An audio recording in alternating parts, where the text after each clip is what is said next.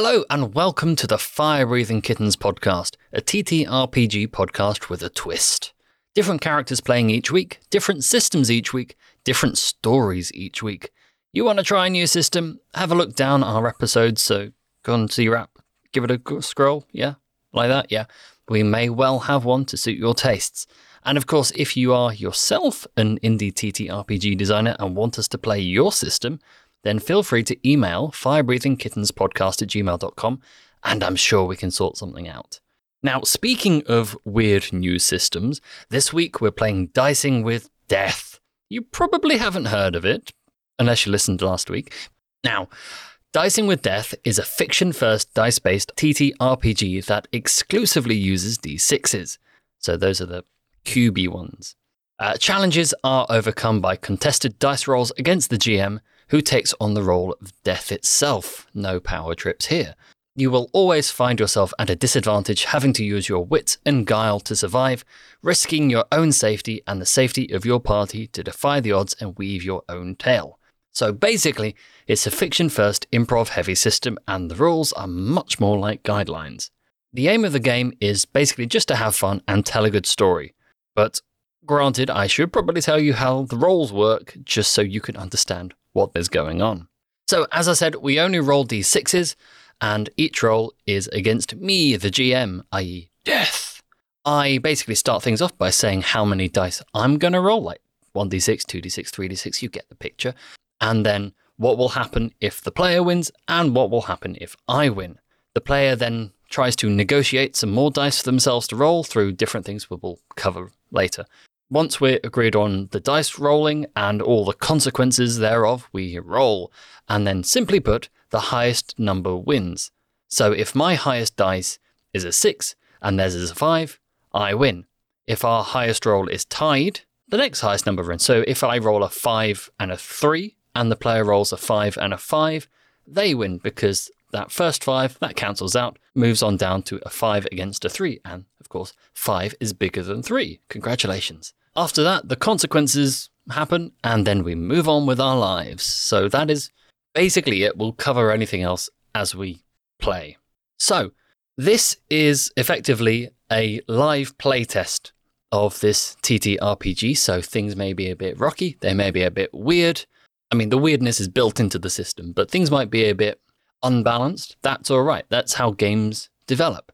But of course, if you are interested in playing this game for yourself uh, after you've listened to this episode or partway through the episode if you're really into it, you are more than welcome to send an email on dicingwithdeathttrpg at gmail.com and you can play with your own group, your own friends.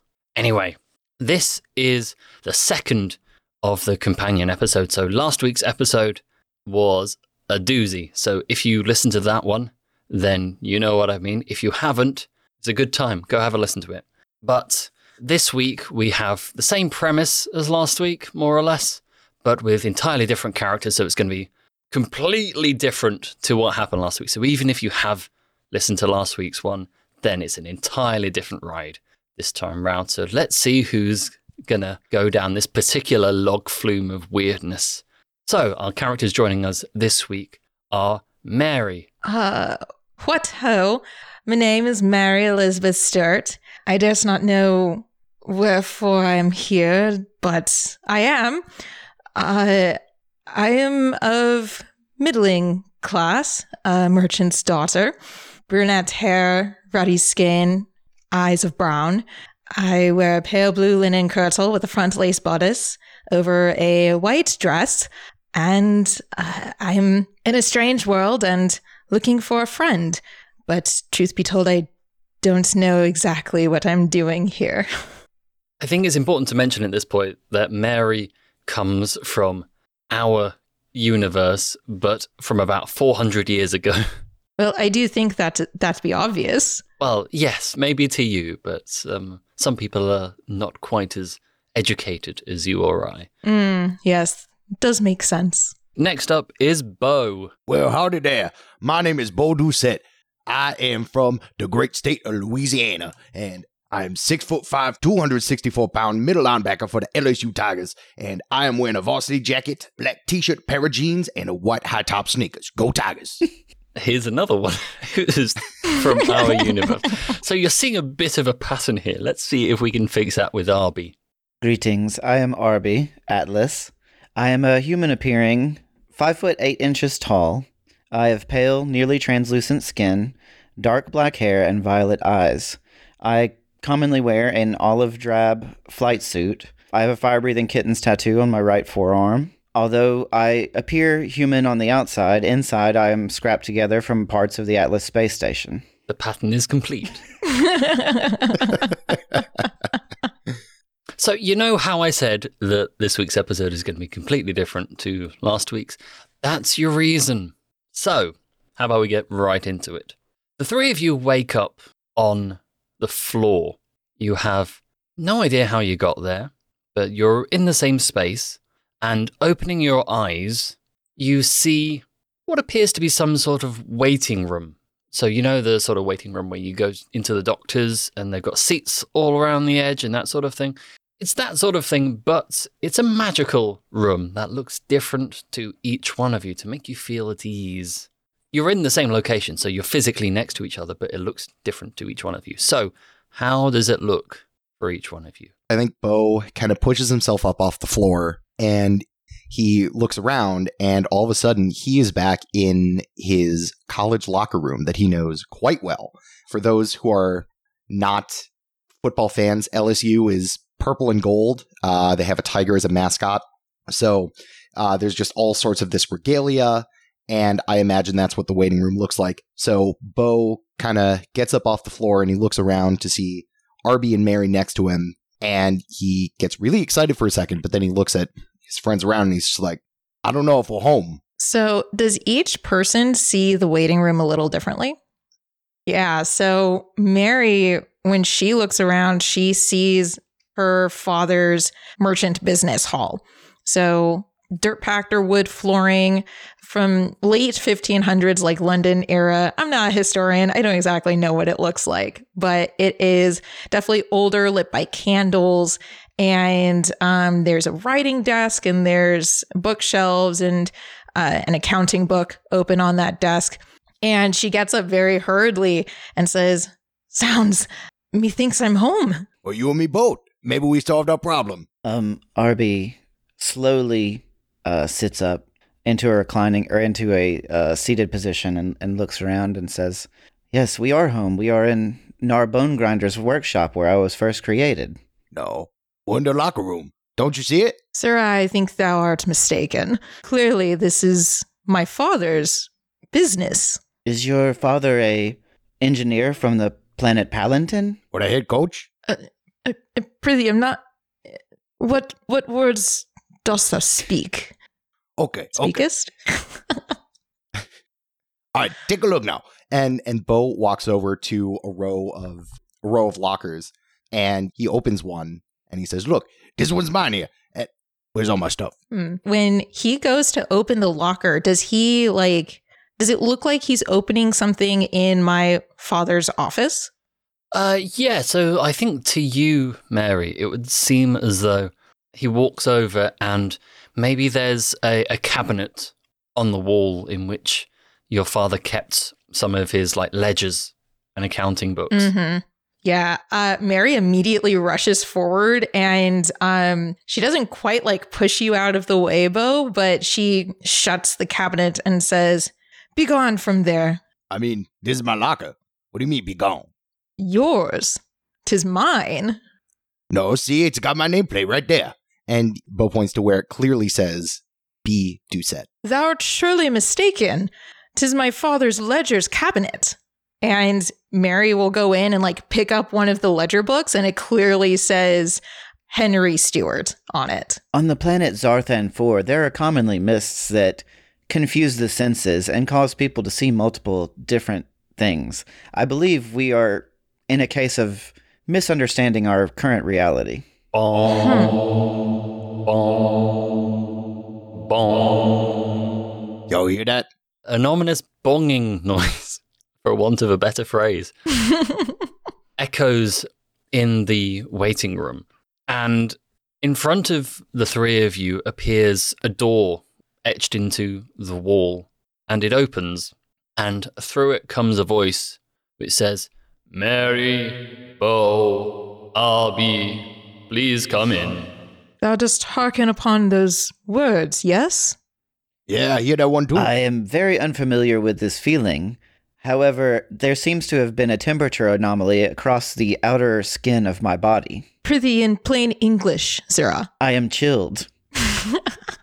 what is this sensation? Tis fear, mayhaps. Back home, we call those things goosebumps. How does one cure these bumps of a goose?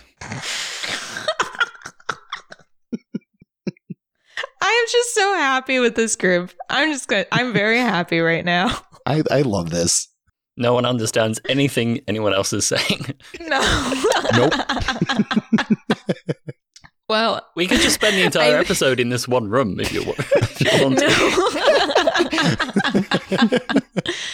Um, holding. She's going to keep hold of her father Henry's ledger book, and Mary says, "Well, if thou both dost be cowards, I shall go in first. And she just walks straight through the door, trying not to look scared. Bo kind of looks around and he's just like, Well, I don't know what you're really trying to do with my knee pads there, but I guess I'm going to go in after you. Father is going to be very disappointed I allowed someone into his tools. I must follow after. On the other side of the door, you find yourselves in what looks to be an office. There's a desk in the middle, and there is a figure sat behind the desk wearing a dark hooded robe, and they are tapping on some pieces of slate, which seem to be inscribing different runes. And as you walk in, Mary, the book kind of fades from your arms. You, you see those knee pads vanish from Mary's hands. And Arby, I guess you feel quite relieved that whatever laser screwdriver or whatever it was fades into nothingness because you won't get in trouble. Um, the figure looks at the three of you and just says, Ah, welcome. Please sit down. And waves a hand, and three chairs appear from nothingness for you to take a seat. yeah, I think Bo sits down. Can't be any weirder than what I've been through in the past couple of weeks here. um, Arby will have a seat and say, uh, Tell me, figure, how do I relieve myself of these bumps of goose? All in good time. Uh, Mary will remain standing. As soon as she saw the chairs moving, she just immediately like stopped. And then, like with the disappearance of her records, she is very suspicious. And like she'll stand behind the chair, but she'll look directly at this hooded figure and say in like the most serious, like the most serious tone, Dost thou be a pawn of Satan, for thou practice witchcraft? Well, the short answer is no. But if you are uh, uncomfortable with this situation, then may I offer you a fainting couch? And then waves a hand again, and the chair turns into a fainting couch. Mary just immediately faints into it. but after a few minutes or a few moments, she just kind of like rouses herself back up. Thank you. Arby's going to lean over to Bo and say, She walked in here with such determination, and yet she f- falls upon the couch as if strucken. What has happened? You know, I don't know if I'm the one to answer that question. you can see Mary's actually like now inspecting the quality of the couch. She's just kind of muttering to herself, Oh, such luxury. Tis fit for a prince. Ooh." She's immediately like okay with it. I believe introductions are in order. I am Death. Mary faints again. I think Bo also faints. but then she wakes up and she's like, But I wake still. How dost thou be death? To be more accurate, I am merely a, a facet of the Great One's being, and I deal with uh, incoming souls to the afterlife. Which brings me on to your being here. I'm afraid to tell you that uh, the three of you are dead. Bo just kind of looks up and he's like, Oh, mon Dieu. I didn't realize it was going to be my time this quick, but Nay, thou art telling a falsehood. I am not understanding how a being fabricated from parts could be dead. Well, one second. And they reach over and grab one of the bits of slate. Ah, yes, so. I don't suppose any of you are experts in multidimensional pathology, are you? I'm an expert in many things. Multidimensional pathology, not one of them. No, I thought not. the short answer is uh, for the two of you, Mary and Bo, neither of you are from the dimension you died in. And someone sneezed on you. Well, that ain't very nice of them. Well, no, but your uh, bodies were unable to deal with the uh, the viruses, and uh, soon you passed away. You, Arby, when the other two passed, they well, they, it was in the same room. You all went to a, a local physician. When they passed, you, I must say, rather panicked. You grabbed what I believe to be a resuscitation device, but you touched the wrong ends and electrocuted yourself to death. Uh, this is too funny.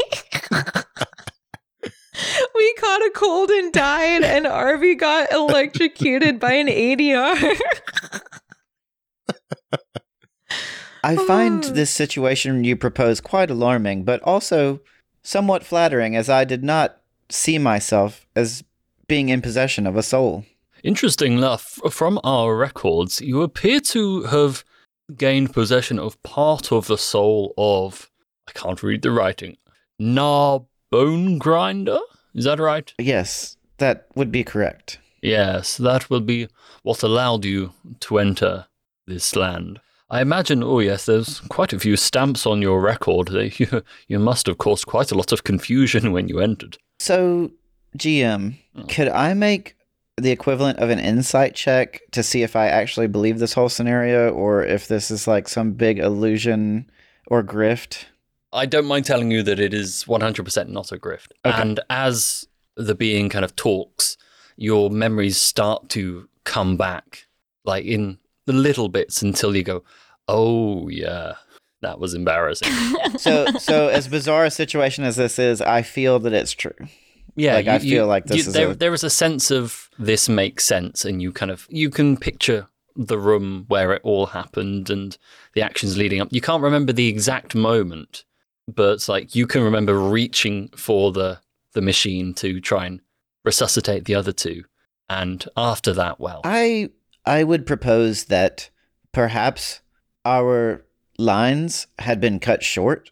Is there any means to rectify this situation for me and my companions? As soon as Arby says that, Mary, who has been sitting on the edge of the seat, like stands very suddenly and says, Indeed, indeed, as Arby hath said, this cannot be. You are a liar and a rascal. If it wasn't the shipwreck that got me, I don't think a little cold would have got me. Plus, I gotta, I still gotta look for Camille. Indeed, my friend as well. We cannot die here. We must live. Are you looking for one of them too? Yes, indeed.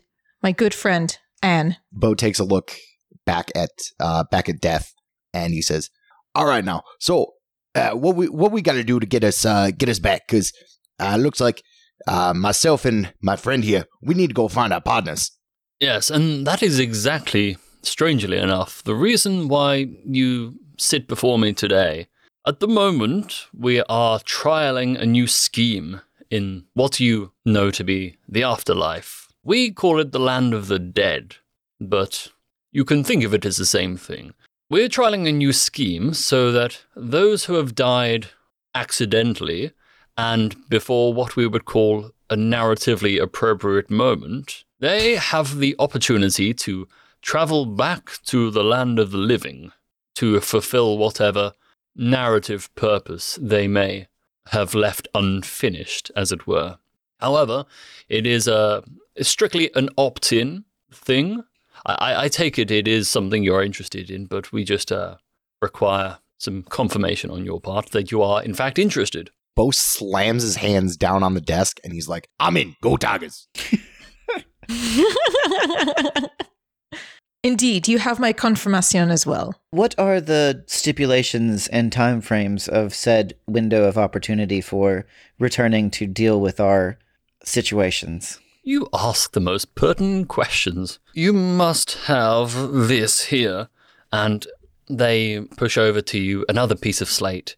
On it are kind of runes which coalesce themselves into writing that you can understand. This is the Great Tablet of Mulligan. It will allow you to, for want of a better word, try again. So if you read down here, and then you have a look down, and it says something along the lines of like, I, the undersigned, hereby take under guidance of the processor, and Death goes, That's me, the ability to travel back to the land of the living from the land of the dead on the stipulation that should, for whatever reason, I fail to transfer my soul back to the land of the living, then I give up my right to uh, travel through the afterlife in the normal way and take a shortcutted route into the lands beyond.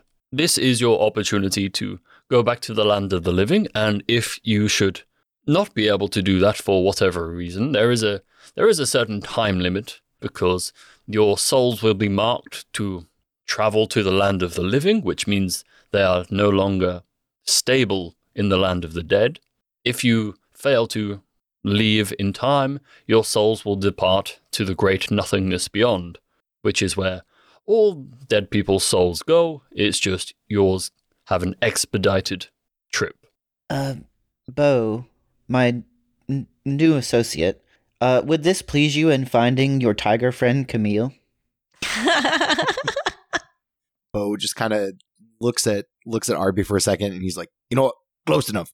All right, I'm in. Where where do I sign?" Uh, right down here, sir.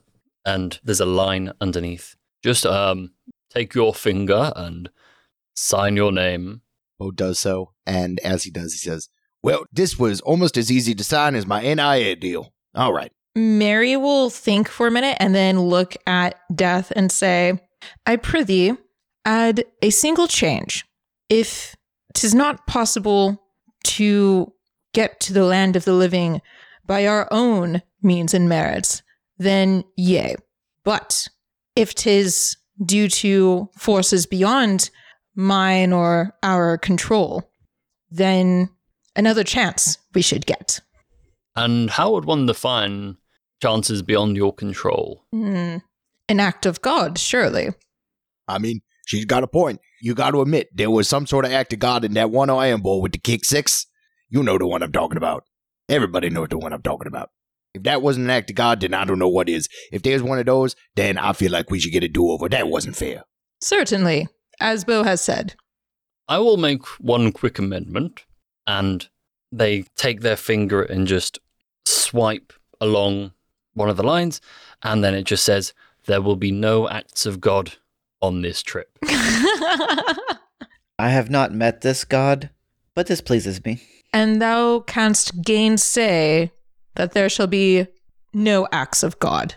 Tis within your power to do so. Yes, well, that particular great one has not a lot of interest in the goings on of the underworld. You are surely a spawn of Satan, but apparently there is no choice. And so Mary signs. And Arby will sign likewise after that. Excellent, that is all settled, and as of now, and clicks a finger, and your um, fire breathing kittens tattoos, wherever they uh, happen to be, they start glowing green, a bright green light.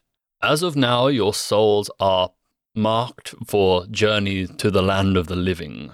As I said, if you, for whatever reason, spend too long in the land of the dead, your souls will be forfeit and will progress to the great nothingness beyond. So I would implore you not to tarry too long on frivolities in the land of the dead.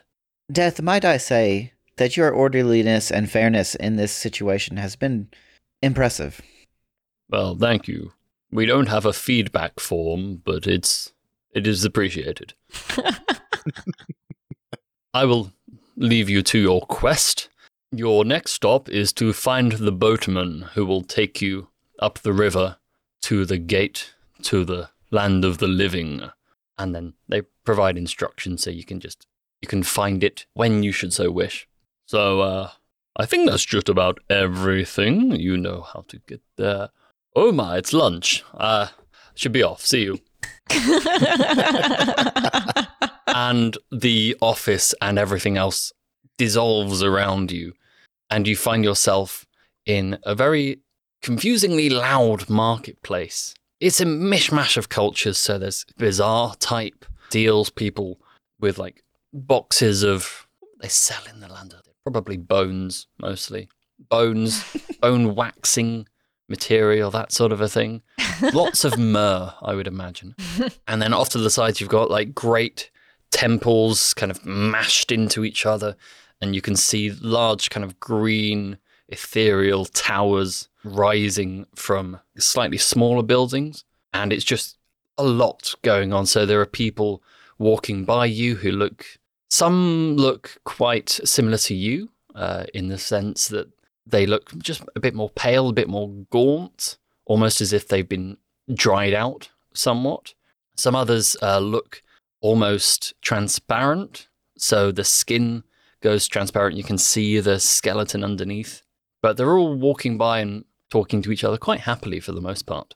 I think as Bo takes this in, he just kind of looks around. He looks at the tattoo, um, and just shakes his head. And he's, "Oh, Boan and Yudkuyan, what are you getting yourself into now?" All right, and he's gonna look around uh, to see if uh, Mary and Arby are around. They're standing right next to you. Okay, so what's the game plan here? Surely 'tis to find the boatman. We must not tarry. Mary, uh, some of the things you spoke about have me quite concerned. Are these bumps of goose caused by this witchcraft you suggested? Nay, nay. Gooseflesh tis uh, mm, a feeling. Satan is a force. I think we should stay clear of this Satan. Indeed. Uh, where would you recommend we look for this river? I am unfamiliar with this place. Is it familiar to thou and thee? No, but I think I'll figure it out. In my experience, boats can often be seen on the horizon from a higher vantage point. Perhaps we get up somewhere high and might see the rigging or some, you know, semblance of where these boats are located. Uh, I think Bo kind of bends down, gestures for Arby to get on his shoulders, and he's like, "Come on now, middleman." I know I have a slight frame, but I am alarmingly heavy for my size. Are you sure you can lift me? I'll try. Well, that sounds like a perfect time to try out the, the challenge mechanic. So, how this normally works is that uh, the character tries to do something which I deem as kind of risky or could have unintended consequences. So, in this case, I would uh, set a difficulty for this. I will just say I'm going to roll 1d6. Basically, the lowest difficulty it could get because all you're trying to do is lift up your friend. So, on a success, so if you win, then you successfully lift him up due to your own training. Um, if I win, so if my dice roll is higher, then you'll tweak something in your back and you're unable to lift him. And mechanically, I'm not going to actually, yeah, t- and we'll, t- we'll do one minor wound. I like those odds. So, from your point of view, so I, I- that's that's the challenge that's been set. Players always start a challenge roll on one d six rolling, so they can utilize uh, a couple of different things to try and negotiate for more. So the first thing to do is look at your traits to see whether you can get anything. So these are basically just words to describe your character. You get you get a new trait every time you level up because you level up by growing as a person, basically. So that's one way you can do it. Another way you can do it is looking at the context of the situation, so your character background. So if you fancy a bit of a freebie, then I would say, as your background is basically a football jock, you're probably quite used to lifting heavy people. So if I were in your situation, I would go, okay, so I'm a football jock. I've lifted loads of heavy people before to try and tackle them. I've done a lot of weightlifting in the gym to do this exact thing. Can I get an extra d6 because of that? And I would go, yes, of course, that sounds perfectly reasonable. So that's one way. That's another way of doing things. Uh, if you fancy, you can also spend a stress point to just add an extra d6, but they're quite a limited resource, so be careful with those. And then the final way to do it is through bargaining, which is basically kind of a betting system we have in place, which is basically going, if I win, then can we add this extra thing on? But if you win, then this bad thing happens. So it just goes spiraling into. But if you want to just stay on the basic route for the time being, you are more than welcome just to claim that freebie and go up to 2d6. All right. So I think I will just go up to 2d6. I was thinking, so Bo's one trait for right now, since we are level one, is uh, competitive. I don't think competition would fall too close to here since he's just not trying to outlift anybody. But I would say 2d6 is probably it's probably where we should land. Alternatively, I do want to suggest I mean, Arby doesn't think that Bo can lift him. Would that strike a competitive nerve? Oh, that 100% would strike a competitive nerve. That makes sense. So feel free, if you fancy grabbing an extra d6 on that, you can go up to three. All right. I will throw I will throw 3 d6 in there. And I will throw one. I can still win this. it's true. That's the fun of it. Well, we'll see what happens. I got a uh, a 4, a 3 and a 2. Okay, I got a three. So Ah. four beats three. Bo, you hunch your shoulders, you psych yourself up. You actually, you you tell the story. How does this look? Bo looks at Arby and he's like, "No, it's all right. I can squat 515 nothing. Come on, get on there." Uh, Arby will clamber up as orderly as possible. And so Bo gets himself into position and he just he clambers up and he's able to he's able to lift up Arby. And Arby is surprisingly heavy. Like he's a very dense boy. Bo kind of looks up and he's just like, "Oh, we. All right, you weren't kidding about that." oh no, Bo. Arby, this is where we would swap over to your point of view. You're trying to have a look around to see whether you can see masts, I'm assuming. Yeah, just any sort of. I'm thinking. I said mast, but I don't know that all riverboats have sails. So I, I'm assuming he would look for any sort of structures that look like transportation in the distance, and hopefully they'll be tall enough to be seen over whatever surroundings. Yeah, okay. So what we'll do here is we'll just daisy chain right into the ne- another challenge. So this one is to try and locate, call it the harbor, let's say. So uh, I'm going to, in this one, roll 2d6 because it's a busy place. It's a new place. You don't really know, you know, what's going on. You have literally just climbed on your friend's shoulders at the first opportunity. It's it's not even that particularly high up. You know, you're still in a marketplace. There are lots of tents and everything obscuring vision. So that's why I'm rolling the 2d6. As usual, you start at 1d6. I don't really think that he has anything in particular that would help in this. I have innovative as my trait, but I don't think I have any tools or anything that I could use to assist this at the moment. But I would say for bargaining, perhaps I could get an extra 2d6. And if I fail the roll, Arby is confused about his surroundings and accidentally misleads them in the wrong direction. Yeah, I, li- I like those odds. Come on, Arby. All right, so 2d6. Um, actually, actually, can I can I just quickly add on to that? So you can get an extra two d six, and if I win, then you're confused about your surroundings and you take them off in a completely different direction. But then also, Bo's grip is going to slip, and then you just come crashing down. and that would be for a total of 3d6 or A total of total of three d six, yeah. And in that situation, Bo will take one minor wound from getting one dense boy dropping on him. Ugh. Mm. Okay, I will accept that, but only if I take the wound instead of Bo. Yeah, that's all right. I don't mind that. It's fine. Okay. All right, so 3d6 for you, 2d6 for me. Let's get some Foley in there. Yeah. Ooh, okay. So I rolled a six, a five, and a one. It's a shame. I, I, I got a five and a three. So, resolution passes. You manage to scout out your immediate surroundings. You can see there's a like quite a handy direct line through uh, certain buildings. And Also, you can see some people walking in lines with like crates over their shoulders, sort of like ants grabbing bits of leaves, kind of just walking in these straight lines. And you can see them kind of going down slightly downhill to the the riverside. So you go, oh yeah, it's uh, over there. I do believe I see workers uh, heading towards the harbor. We could follow their path. Indeed, lead the way. I will lead the way. Uh, before we leave this area, though, uh, Arby is going to look around at the various bone trading going on and look to Mary and Bo and say, I believe both of you have an untapped resource if you wish to use it here. It seems it seems that your human skeletons are used as currency.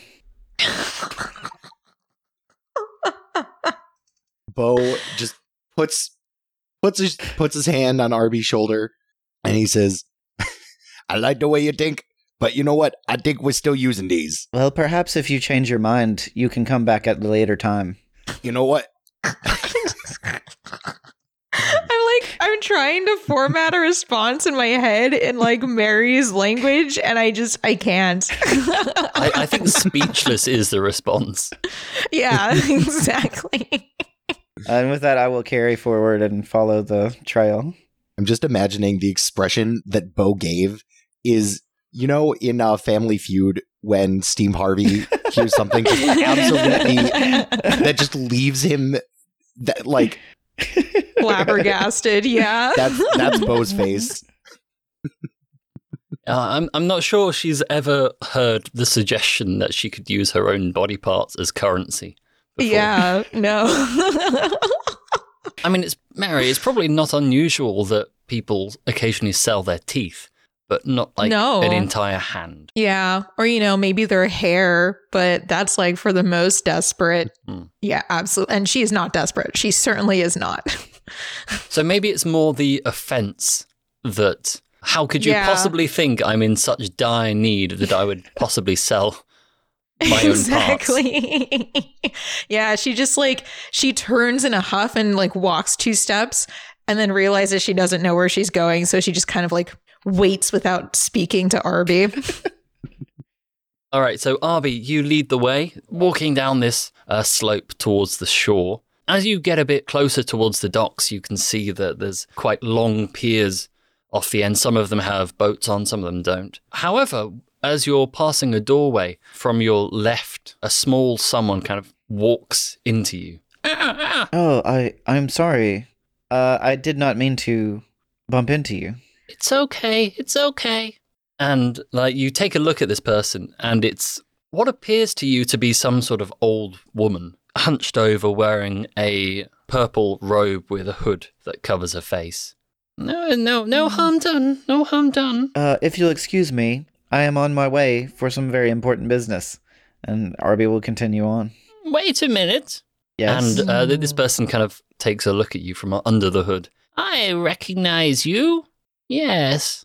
Bone grinder. Yes. uh, you know Nar. No. You appear different, but I see your soul. I am merely in possession of a fragment of a soul. Yes, but it is still you in there, I see. And then she kind of slowly takes the, the hood off. And uh, before you stands uh, seemingly an old woman, but as you watch, her back starts to straighten a bit and the wrinkles start to flatten out.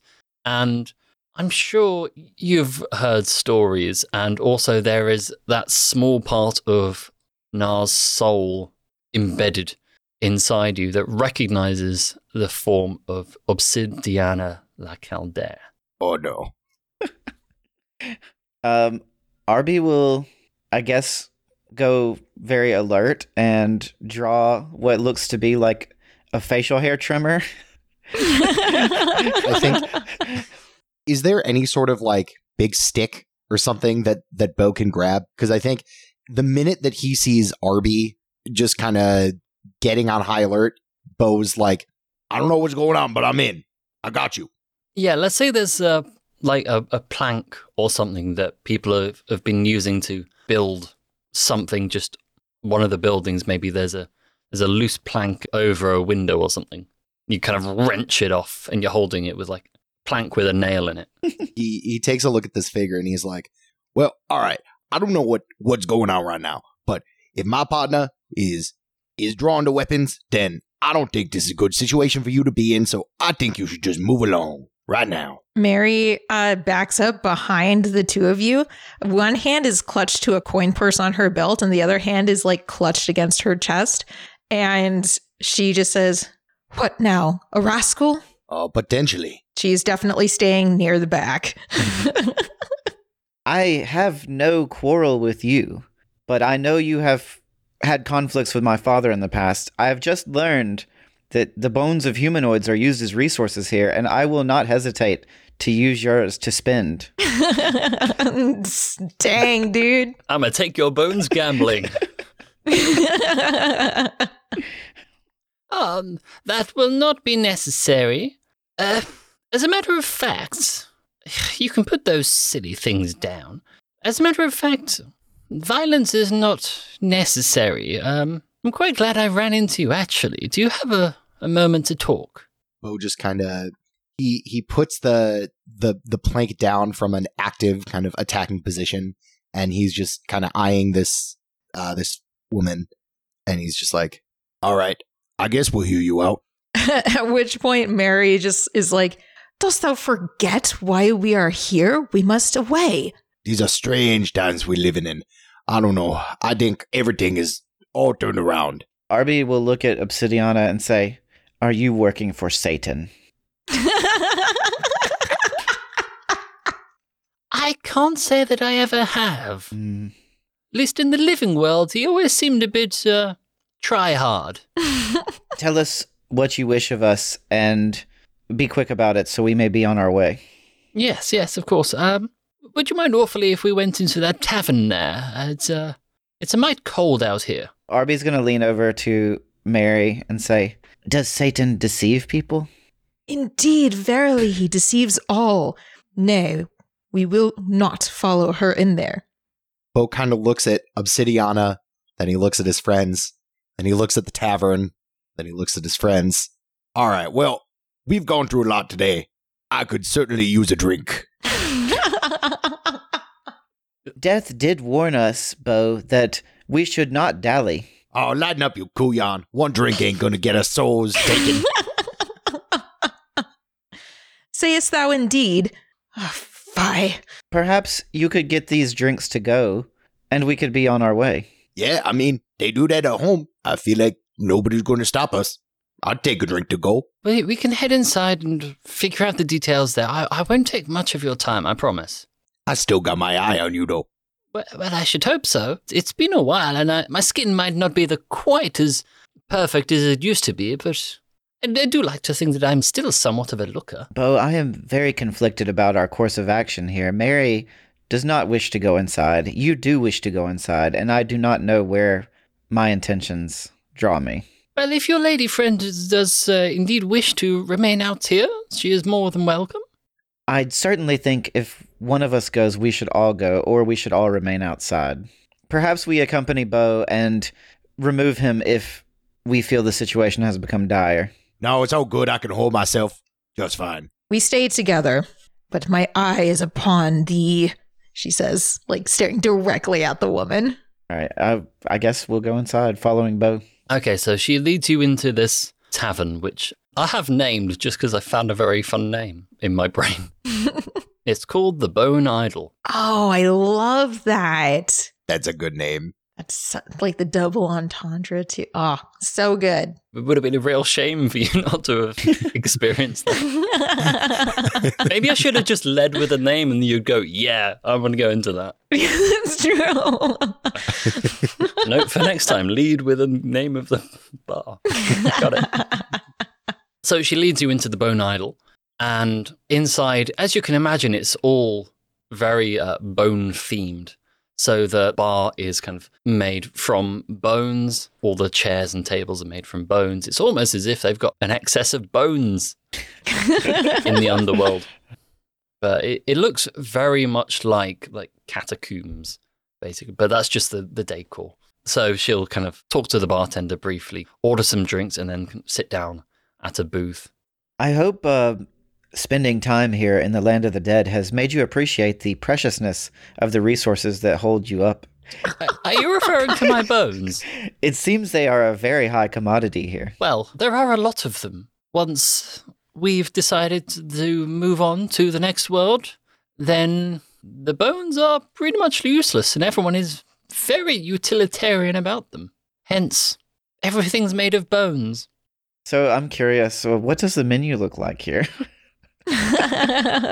It's quite stark, weirdly enough. Uh, it's almost like, you know, people don't actually eat or drink here.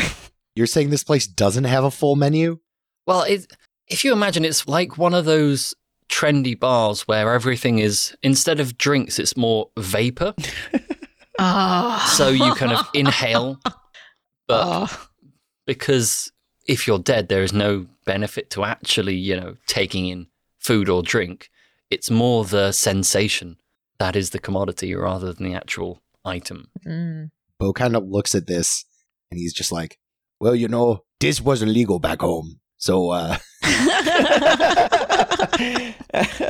I don't know how long this is going to take, but uh, if I got to go back to school and I get tested, uh, this ain't going to look very good. I'd like to imagine that like the smoke and stuff is all like different colors too. Oh, and oh yeah. Yeah. And Mary's just like simultaneously, like, she's not sitting in the booth for one, and she's definitely suspicious of everything, but she can't help but just kind of like wave her hand like through the smoke and enjoy it. Sounds. It is incredible, really. Mary's having a very conflicting experience of this. Very conflicting. very conflicting. You'll find she's got quite a lot of cognitive dissonance. So how many bones must we sacrifice in order to experience these vapors? I've sorted it with the bartender. Uh, unsure how it's going to affect him. Arby will like stick his head in the vapors and just breathe in. I, I don't have like a normal human biology, so I'm not sure if I'll have an effect or not. Well, that sounds like the perfect time for a luck roll. So luck rolls are basically there to govern stuff which doesn't rely on skill or traits or any of that jazz. It's just a hey, maybe, maybe not. It's a very clear binary option. So how these work is I roll 1d6, the player rolls 1d6, and whoever gets the highest roll wins. So in this case, if you win this one, actually, how, how, how would you prefer it to go? Would you prefer to feel something out of it, or would you prefer not to? I imagine because he is very advanced android that he has some sort of sensory, but I don't think it's like as maybe not as fine tuned as like a biological being. So I imagine he would have some experience from it, but it probably wouldn't be like super impressive. It'd probably be like uh you know those descriptions of seltzer waters where it's like uh the memory of a strawberry. it's like it get very muted, but uh, he still gets an idea for it. So I think that would be the ideal outcome, or what I think would be the ideal outcome. Well, how about we say that kind of muted scent is what happens if I win, but if you win, then you get a much more full profile out of it. You Okay. actually kind of take it all in, and it's surprisingly pleasant. It actually kind of makes you feel somewhat more content. Interesting. Yeah, sure. Right. So with luck rolls, if it's a tie, then we just roll again.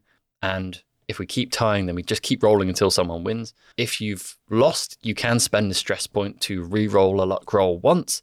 In this situation, I wouldn't bother. It's not exactly super high stakes, but you always have the option. This is the highest stakes of the whole game. Well, you, you don't want to see what the first luck roll of last week's episode was. The stakes are there. All right, so Roland, Rolling, I rolled a two. I got a four. nice. So you stick your head into these vapors and take a, a strong sniff, expecting it just to be kind of a muted, kind of, as you said, memory of a taste. But what actually hits you is just this uh, sense of contentment, like something you've never actually felt before and something you didn't know you could feel. I have never experienced this before. I am feeling more than I ever felt in the land of the living. that good, huh? Arby just stares off into the distance, like like he's just frozen for a second. I think Bo takes a look at that and he's like, all right, all right, twist my arm. Okay, give me a hit of that. Um, and Bo's gonna Bo's gonna take a big ol' whiff. Can a robot get high? Is the question we're answering today, folks. the answer apparently is yes. yeah, apparently. Do you want me to roll a luck roll as well? Uh, no, I don't, I don't think that's necessary, considering you're a human, not a robot. Uh, so I think Bo takes a takes a big ol' big ol' whiff of the uh, of this vapor, and he's just like, "Oh, that is really something. I don't know how they got Mima's gumbo recipe, but tastes like the real thing." I am new to the concept of friendship. However, I am struck by the feeling that you two are my closest friends. Seeing these like really I don't know, like kind of extreme reactions, Mary immediately like pushes away hers and uh sets her hands on the table and says to Obsidiana, "You shall not tempt me. I will not give in to this temptation that you have led mine friends to." Bo kind of looks over and he's like, "Well, if you don't want it, I'll take it." she immediately like slaps your hand as you reach for it, says, Nay, tis a trick. Uh, I will. Ju- I will no just say, more. Um, Mary, um, you push it away a bit, but there is a lingering smell just kind of wafting around you of roast venison. Oh my god. oh, it's roast venison, but then it's also like there's like a there's a, there's like a meat pie smell Yeah. too, with It's like that ve- flaky very, crust like, smell. gamey. Yeah, Oh my god. Would she give in to this? it's been a while. It has. It's been a while. Mary, if this is witchcraft, I think I like witchcraft. No.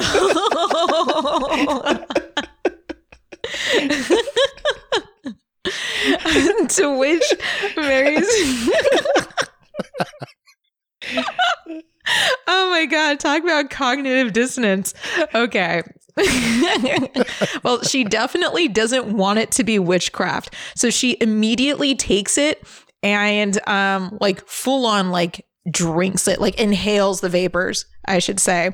And just that warm feeling of like, you know, meat and sauce and crust just like going on like a cold, you know, winter's evening. Oh, it's the best. And she sets it down formally and looks at Arby and says, "Tis better than anything I've had since I've left home. And it is good and wholesome. Therefore, it is not witchcraft. Mima's gumbo do that to you. Indeed, 'tis of the Lord. All good things are of the Lord. Satan's good things are merely tricks. Forsooth, this is no trick. And after that, she turns to Obsidiana and says, If thou darest not lie, tell us then, why are we here? I've been in the land of the dead for quite some time now. Uh, time moves differently down here. And put it this way, I've had quite a while to think about uh, my behavior in the land of the living. And also, I've been uh, subject of some rather strong words uh, from people who I've sent here myself, who I've run into on occasion. And yes, I, I've I've decided I want to try and um, mend my ways. I want to try and repent, and um, I think the first port of call for, for you, which is why I'm glad I've seen you, actually, is just to apologize to whatever part of Nar resides in you. And, you know, I just want to apologize for sabotaging you and your family and making everyone's lives worse because I never understood really what I was doing. I did understand even. I just, I suppose I didn't care. But I never thought anything would come of it really. And, well, I have been proved wrong. Now I just want to find peace. And if being able to apologize to you and your ilk is the way to do it, then so be it. Whatever part of Nar resides within me, I do not feel any feeling of wrongdoing from you.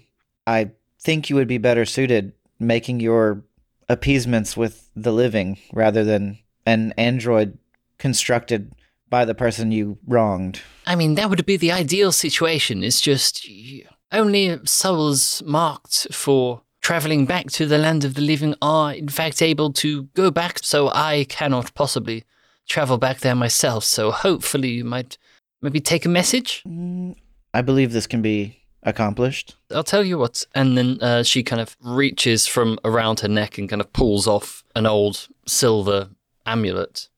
This, I got this when I was a I was a young girl. It was a gift from my sister. Did you know I had a sister? No, I don't suppose you would. No, I, I had a sister. We we grew up together, and she got this for me on our our sixth birthday, I believe. Poor girl, she went down with the pox less than a year later, and I I, I rather lost faith in the world we lived in at that point, and th- that's not to make any excuses for, my behavior. I just that probably didn't help, did it? But um, if you were to take this back with you, then um, I-, I would be most appreciative. My sister's grave uh, lies on a hill not far from Nikomoy. I would be most grateful if you would place this in the grave with her so she can have it back after all these years. Uh, if I agree to this, would you do me a favor and tell me what it was you did to wrong Nar Bone Grinder? Well, according to the wiki,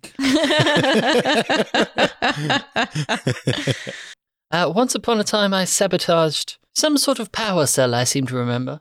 So I imagine I would have heard this story before because that was what led to Nar meeting up with RepairBot 7 and creating Arby. So does this sound like I'm not trying to ask you if I trust the NPC. I'm but do the events sound like they line up with what I know? Yeah, and um, there's a you know you do still have part of Nar's kind of soul consciousness, whatever you want to call it, rattling around in there. So there will be some level of memory within that that you can compare it to. I am not adverse to this task. However, in order to complete it, we need to be on our way in order to get passage back to the land of the living. So I believe we should not dally here further. I will take this amulet and I will return it to the land of the living for you. Yes, of course. Thank you very much. I, I don't suppose I'll ever see you, you three again. It's been wonderful meeting new people. And sorry, what awfully rude of me. Not Nar. It is uh, Arby. Arby. Yes. It was good to meet you too. So I will take the amulet and I will start to leave and I will say, Thank you for the witchcraft vapors as well. and then I will try to like lead my friends out as quickly as possible.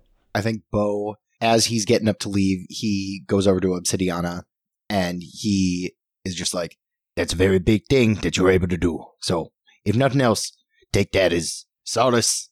I don't know, but you done a good thing. Yes, I, I, I hope so.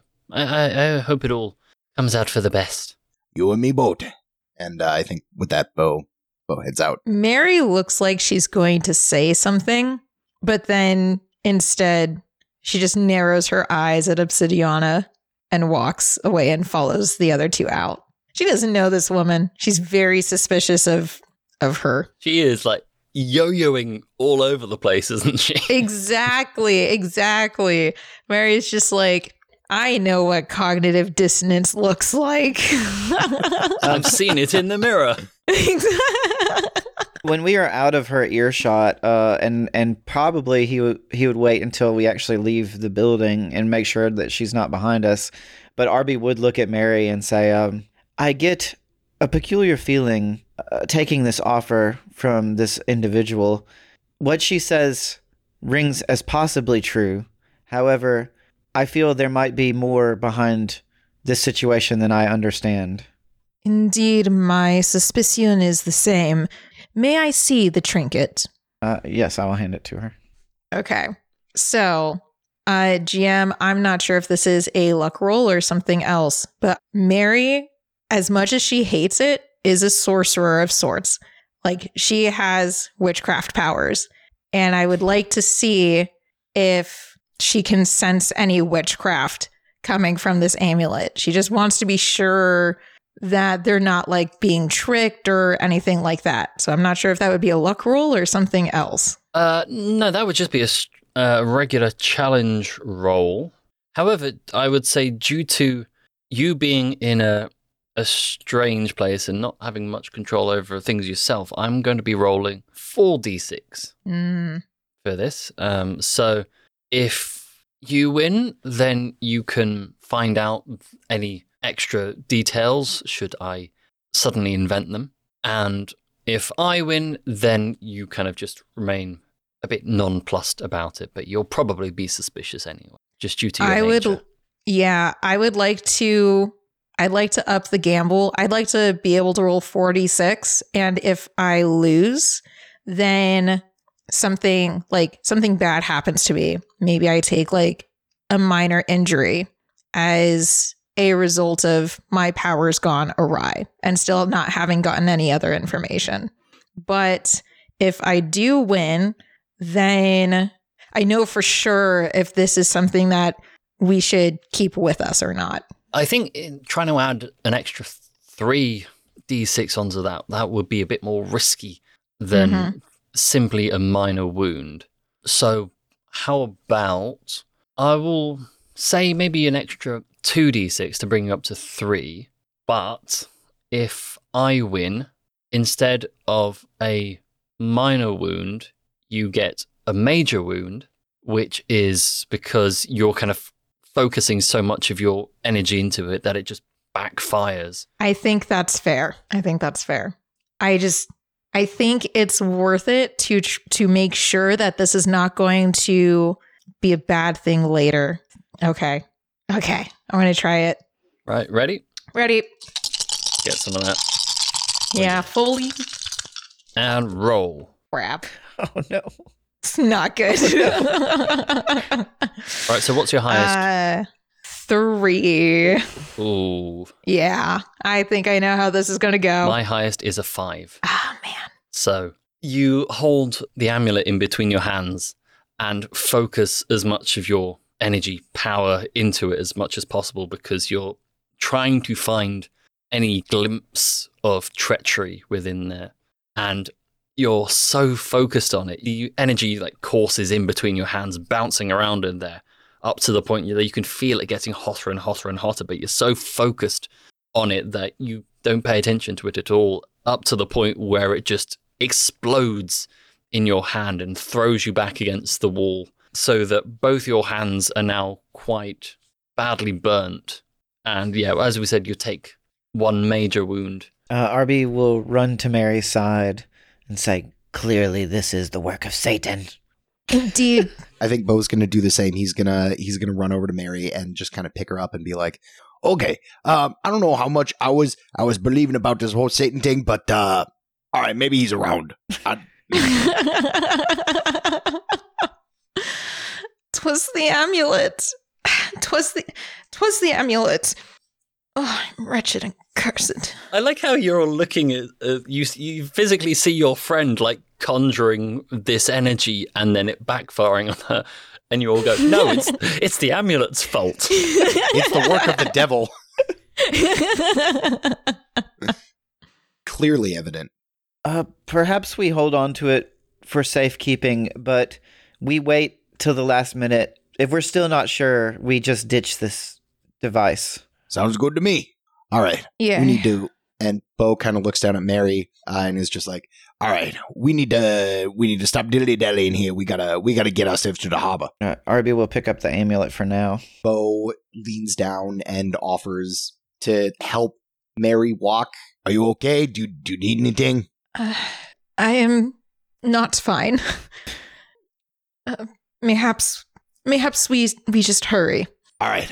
You make your way down to the docks. Mary, you still have your hands are feeling red and raw and burnt. We should probably mention mechanically, every major wound you have provides a penalty of 1d6 for every roll you have until that wound is healed.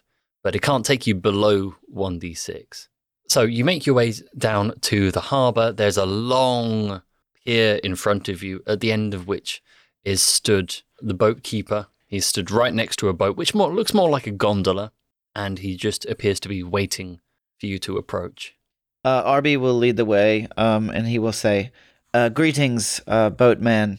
We require passage back to the land of the living. My my friend is uh, injured, and we must make a speedy retreat from this place." Ah, yeah, that looked nasty. What happened there? Tis of no consequence.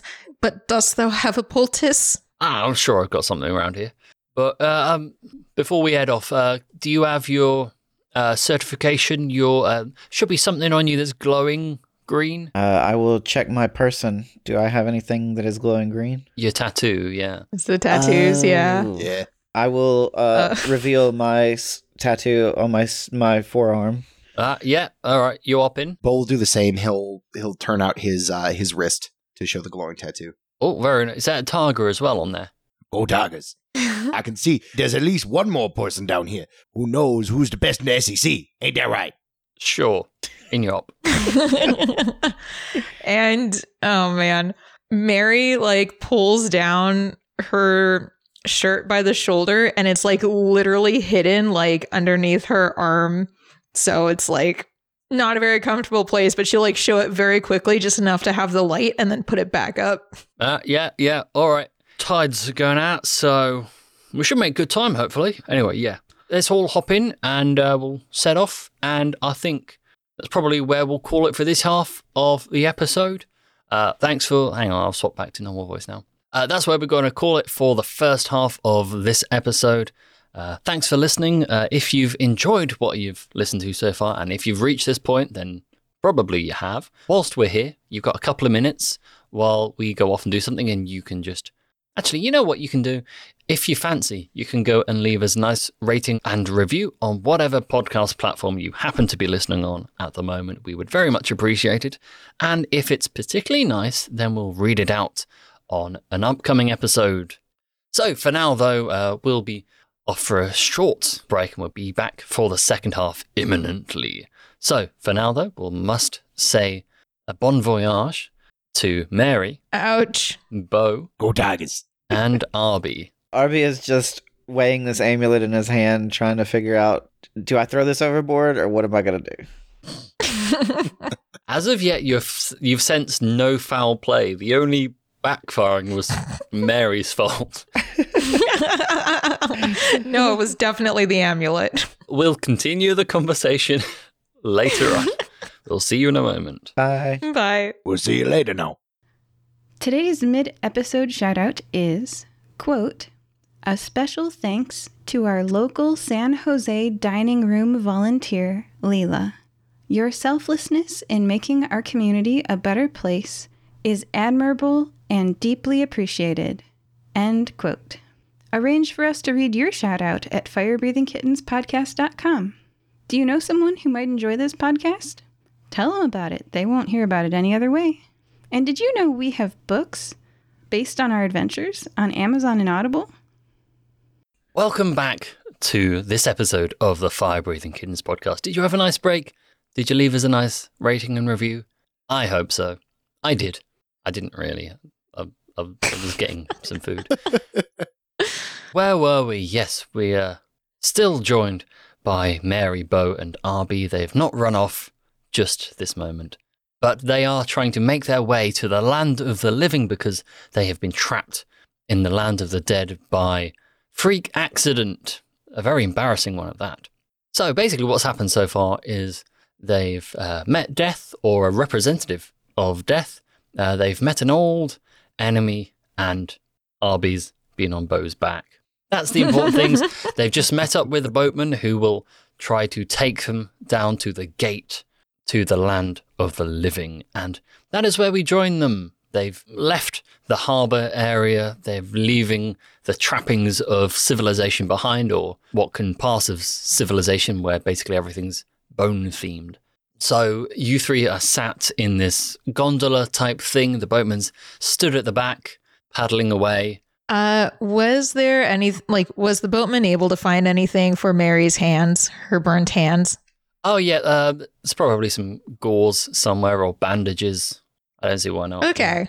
So each major injury is made up of three minor injuries. Is there a way to heal like one minor injury so that I don't have a major one anymore? Or do I have to heal the entire major injury? The entire major injury needs to be healed. The bandages, that's more just for like Yeah. story effect, just to kind of gotcha. cover them. As that's Yeah. how you would treat them normally.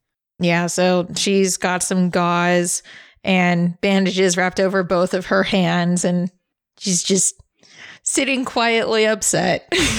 But I, I don't mind telling you that should you make it back to the land of the living, it was only your ghost hands that get burnt, not the ones in the, the living world. Okay, that's a little better. That one simply died, didn't get burned. Arby would walk over and sit by Mary and say, um, I appreciate you injuring yourself and attempting to help me find guidance on this amulet. I am only sorry that I could not actually help. Your sacrifice is much appreciated, as you did not have to do that for me. Well, that is indeed a happy thought. How, in the past, have you found whether someone was trustworthy or not? Well, usually if they are Protestant, they are trustworthy. True people of God. Catholic, not so much. They believe they are of God, I must say, not as enlightened, perhaps. I think at this, Bo takes a look and just kind of like narrows his eyes. it's just like, well, back home those are fighting words, but I feel like we got we got more important business to settle. They're fighting words for Mary, too. oh, I cry your mercy, Bo. I did not know thou wast a Catholic. They are fine people, just not as fine as Protestant, is all. So long as you're not an Alabama fan, I think we can get along. Oh, how did you find yourself afflicted with this Catholic status? Well, you know, Arby, Steve Harvey face once again.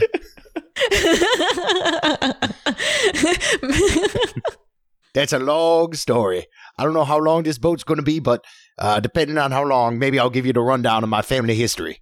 I do not have much knowledge of where any of us are from, clearly.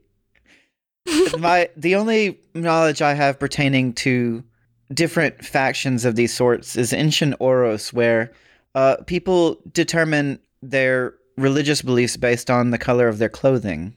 Is this similar to the conflict between the Protestants and Catholics? You know, I think you're on the wrong train, but you're on the right tracks there, my friend. I must admit, Bo, I know not what a train is, but perhaps we say the same thing when I say, "Tis not fully correct, but could be." Yeah, there's the idea. I'm glad that we two at least could come to an agreement. So, GM, what does this surrounding river that we are traveling upon look like? Is it a natural, similar to a river in the world of the living? Um, it's similar but different, as you would expect. Uh, so you're kind of out of the kind of civilization part. You're more into the the wilds of the underworld. It's still quite dark, so it, or it almost feels like you're in a cavern. But you know, you can see sky above you. You can see stars, but they look completely different to how you've seen them before. The water is very dark and a bit more viscous than regular water. Beneath the surface, you can see as the boat cuts through the water, uh, you see little green lights start to pop up and swim alongside the boat. Whereas, like on the banks, you see large kind of rock formations kind of twisting up into spires in a very dramatic fashion. Do the green lights look like the uh, light coming from our tattoos? Like, are they the same color? Uh, a similar sort of color, yeah. I think Mary's going to just like reach her hand down into the water and see if like what it looks like, if she can grab anything, or if it's just kind of more like, ooh, sparkly water. Well, funny you should do that. Oh no, I've done it again. Mary and her hands. I know. Mary, you uh, dip your hands into the, the water towards one of these green lights as it gets closer towards the surface. And I'm not going to do you any injuries for this, but there's a definite biting sensation you feel on your hand. And you pull it back instinctively out of the water. And holding onto it is this skeletal green glowing fish. Ooh. It's going. Like- Yeah, she just like shakes her hand rapidly. Get it off, get it off. Okay. Uh, well, actually, what we can do is just do a quick challenge to flap the fish off your hand. Okay. So I'm, I'm, ju- I'm just going to roll 1d6 for this. okay. I only have 1d6 because I have the major injury. Well, okay. So, like, is the minimum to roll a 1d6 or does my major injury take that away so I can't roll anything? You can't go below 1d6.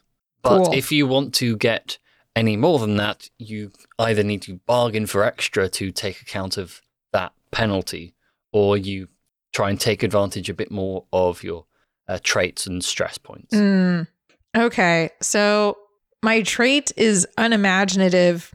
If I literally just like slam my hand down onto the like deck of the boat, can that add me another d6? Like trying to break the skeletal fish apart? You could get an extra one. Okay, solid.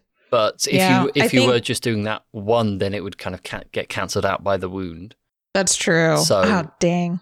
How about I, I can offer you a bargain? I will give you an extra d6 on that to kind of so you end up being able to roll two d6. But Mhm. if I win, then you get an extra minor injury. and the, the, f- the fish stays on your hand and we'll start combat. Well, we're going to start combat anyway. But if you win, then the, f- you shake the fish off. Oh, interesting. Okay, so I. mm, You don't have to take the bargain. You can just roll that 1d6 Yeah. and see whether you can just shake it off by yourself. But either way, combat's about to start. Okay, so you say combat, and I am wondering if so. All of this chatter has made me think.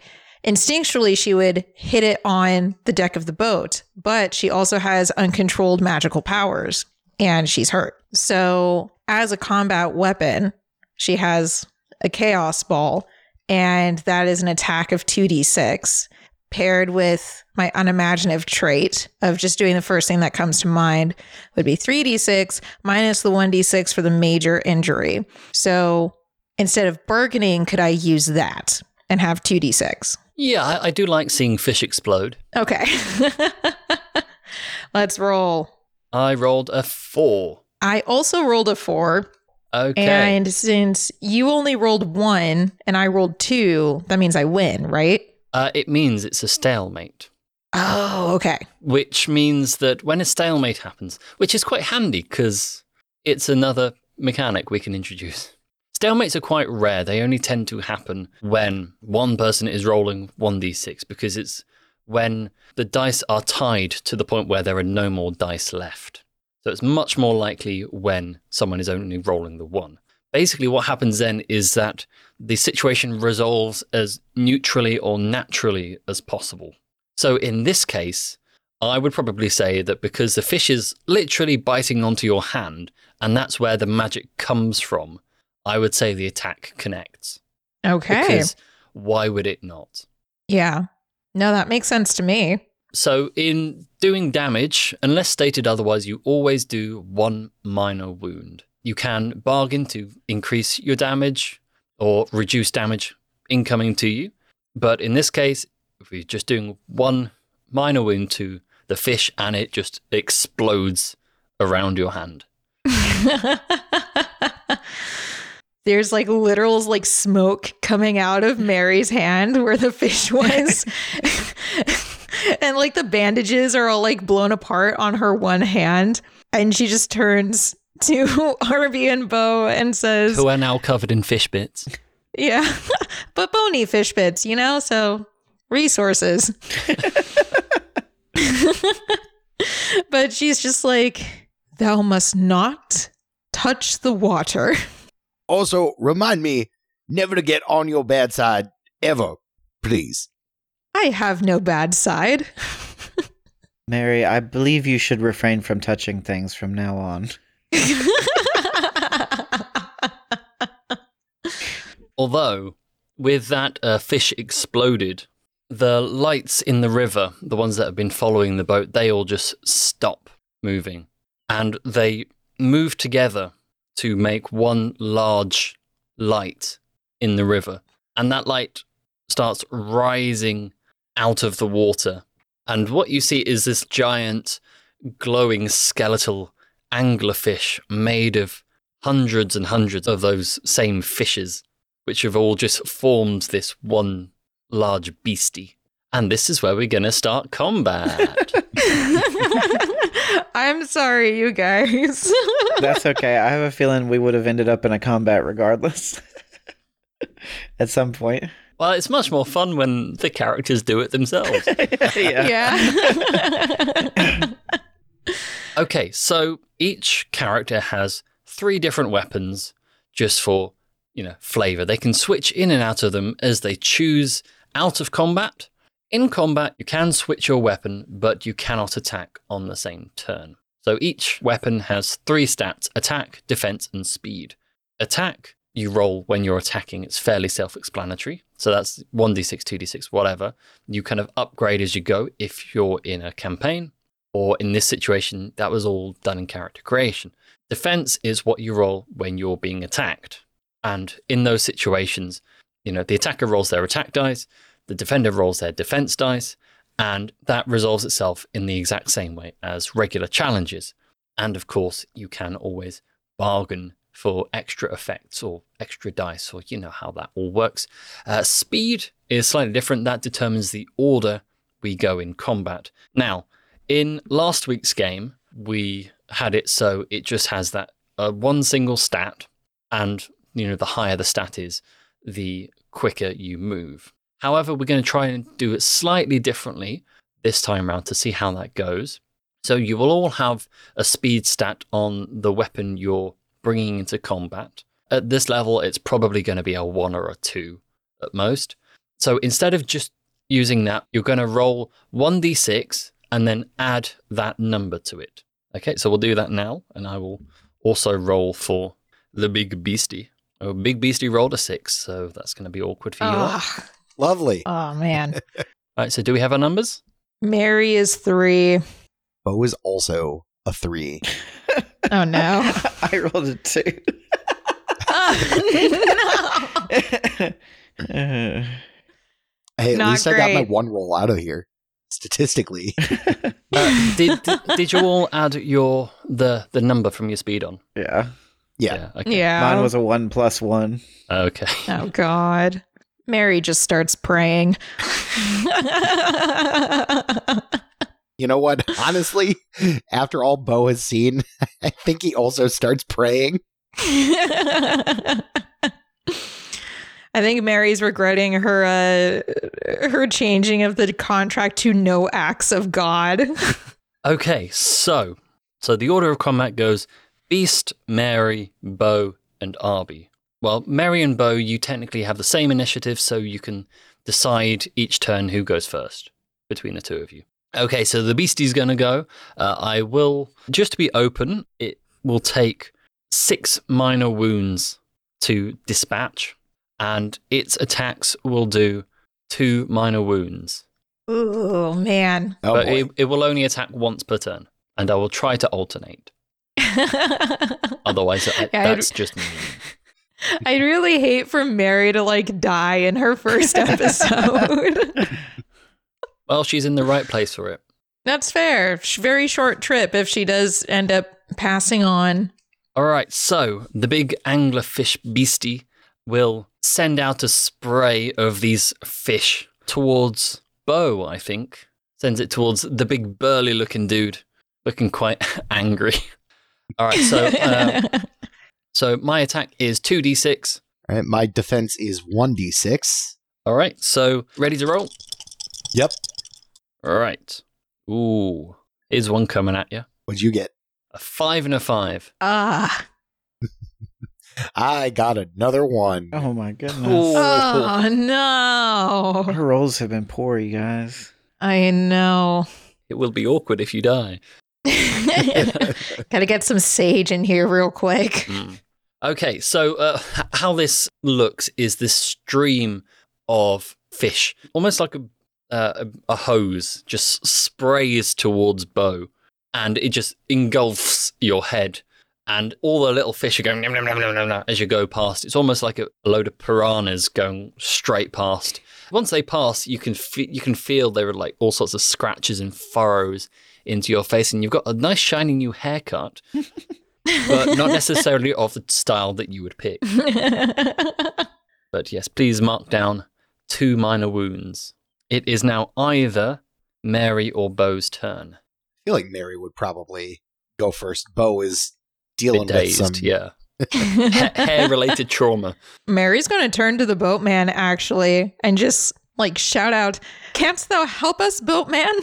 Ah, I'm afraid your uh, your ticket says no acts of God. this freaking sucks. okay. Um man, yeah, with a shout of frustration, I think Mary just like I mean there's nothing to do but go. So like this is the first time she will purposefully unleash her chaos ball and you guys got to look at it like a good look at it for the first time it's literally just like this warbling orb of different colors with like different flares of energy coming off of it so it's got like icicles and then sparks and then like little bits of fire coming out there's just a lot in there and she holds it like a like a ball and then just like tosses it at the thing um, so her attack does 2d6, but with her major injury, that goes down to 1d6. And I don't really think there's anything else I could do. I don't want to use a stress point yet. This may be a good time to bring you back to that you can always try and utilize context. So it's an exercise in blagging. So if I were you, I would probably go, okay, well, it's a frankly enormous creature. It is quite close to the boat. It's quite Oh, difficult to okay. miss. I see what you're going at now so with the wi- context within the part. fiction, how would your attack be more successful? Yeah, exactly. As you said, it's going straight to it. And it's got a lot of little pieces. So anything to break it apart. So, well, yeah, we'll stick an extra d6 onto that. So you're up to two d6 now. If you're happy with that, uh, my the defense on the beast is only one d6. Uh, I am happy with that. Appreciate the uh, context clarification. It, it's all right. It's all all part of it. I rolled a two. Two fives. Yeah, Finally, a good roll. sweet. So, So, that would be two minor injuries. just the one minor injury to, Just the one. on okay. the thing. So you've knocked off one of its six things. So one down, five to go. Very nice. So you gather up this ball of energy and, for want of a better word, lob it Yeah. uh, into this, and it slams right into the side of this skeletal anglerfish. And you actually see it come out the other side, and there's a hole where it's just passed through.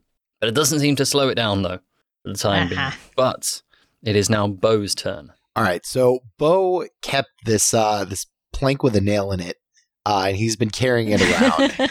um, and he just kind of looks, and he's just like, "All right, you want to play ball? I'll show you how to play some ball." As if it was a baseball bat, he just takes it and he just swings right for the fences. So this is a a great club, or the equivalent of, which has a uh three d six attack value. Sweet. Ooh. All right, yeah. If you're ready, if you're ready to roll, I'm not gonna offer any extra bargains or anything. I'm I'm happy just to roll for defense. Yeah, let's do it. Let's do it. Okay, I rolled a three, I got two fives. Two fives a get. Wow. Yes, Wow. here we go. Uh, what does this look like when you make contact? So I'd imagine that Bo is going for the hole that Mary made, um, and just trying to make it larger, maybe make it, you know, kind of off balance.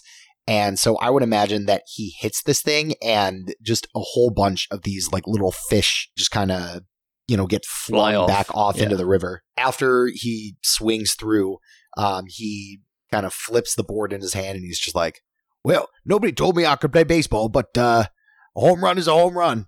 Nice. Okay, so that's two down, four hits to go. Arby, you're up. So my trait is innovative, and my primary weapon is this homemade phaser that looks a little bit like a cordless facial hair trimmer. Yeah. My idea is that I will make some quick adjustments. Usually, this targets an individual, and I'm hoping to quickly adjust my settings to turn it into like a cone or a blast in an attempt to break this fish monstrosity apart a bit. And I was hoping I could use that to get 2d6 on my attack. Was that an extra 2d6 or 2d6 in total? 2d6 in total. Yeah, I'm all right with that. And roll it. I got a six and a two. Oh, I got a five, so that extra one really helped you there. So, what does this look like? I think, you know, he pulls a little Allen key out and like fine tunes it real quick, kind of like a sonic screwdriver or something, and then and then he uh, pulls it out and just blasts. And the thing, it doesn't tear a hole through it, but it like kind of makes it lose its form a little bit, and fish start falling off because it's Yeah. it's like disrupting the larger form of the entity. Yeah, well, we can we can say that maybe there's like a component of ultraviolet light as part of that ray, which the fish are really not used to down there. So they just kind of freeze up and dry out and start falling off. Nice. It's pretty sweet. All right, we're halfway there. All right, and it is Beastie's turn again. So as you can imagine, it's not best thrilled that it's been met with resistance, but it's going to take a bite, I think, out of Arby. Well, it's going to try. so I'm going to roll for attacking. So for defense on the phaser, I imagine it as being like a energy shield that surrounds me when I'm wielding the phaser.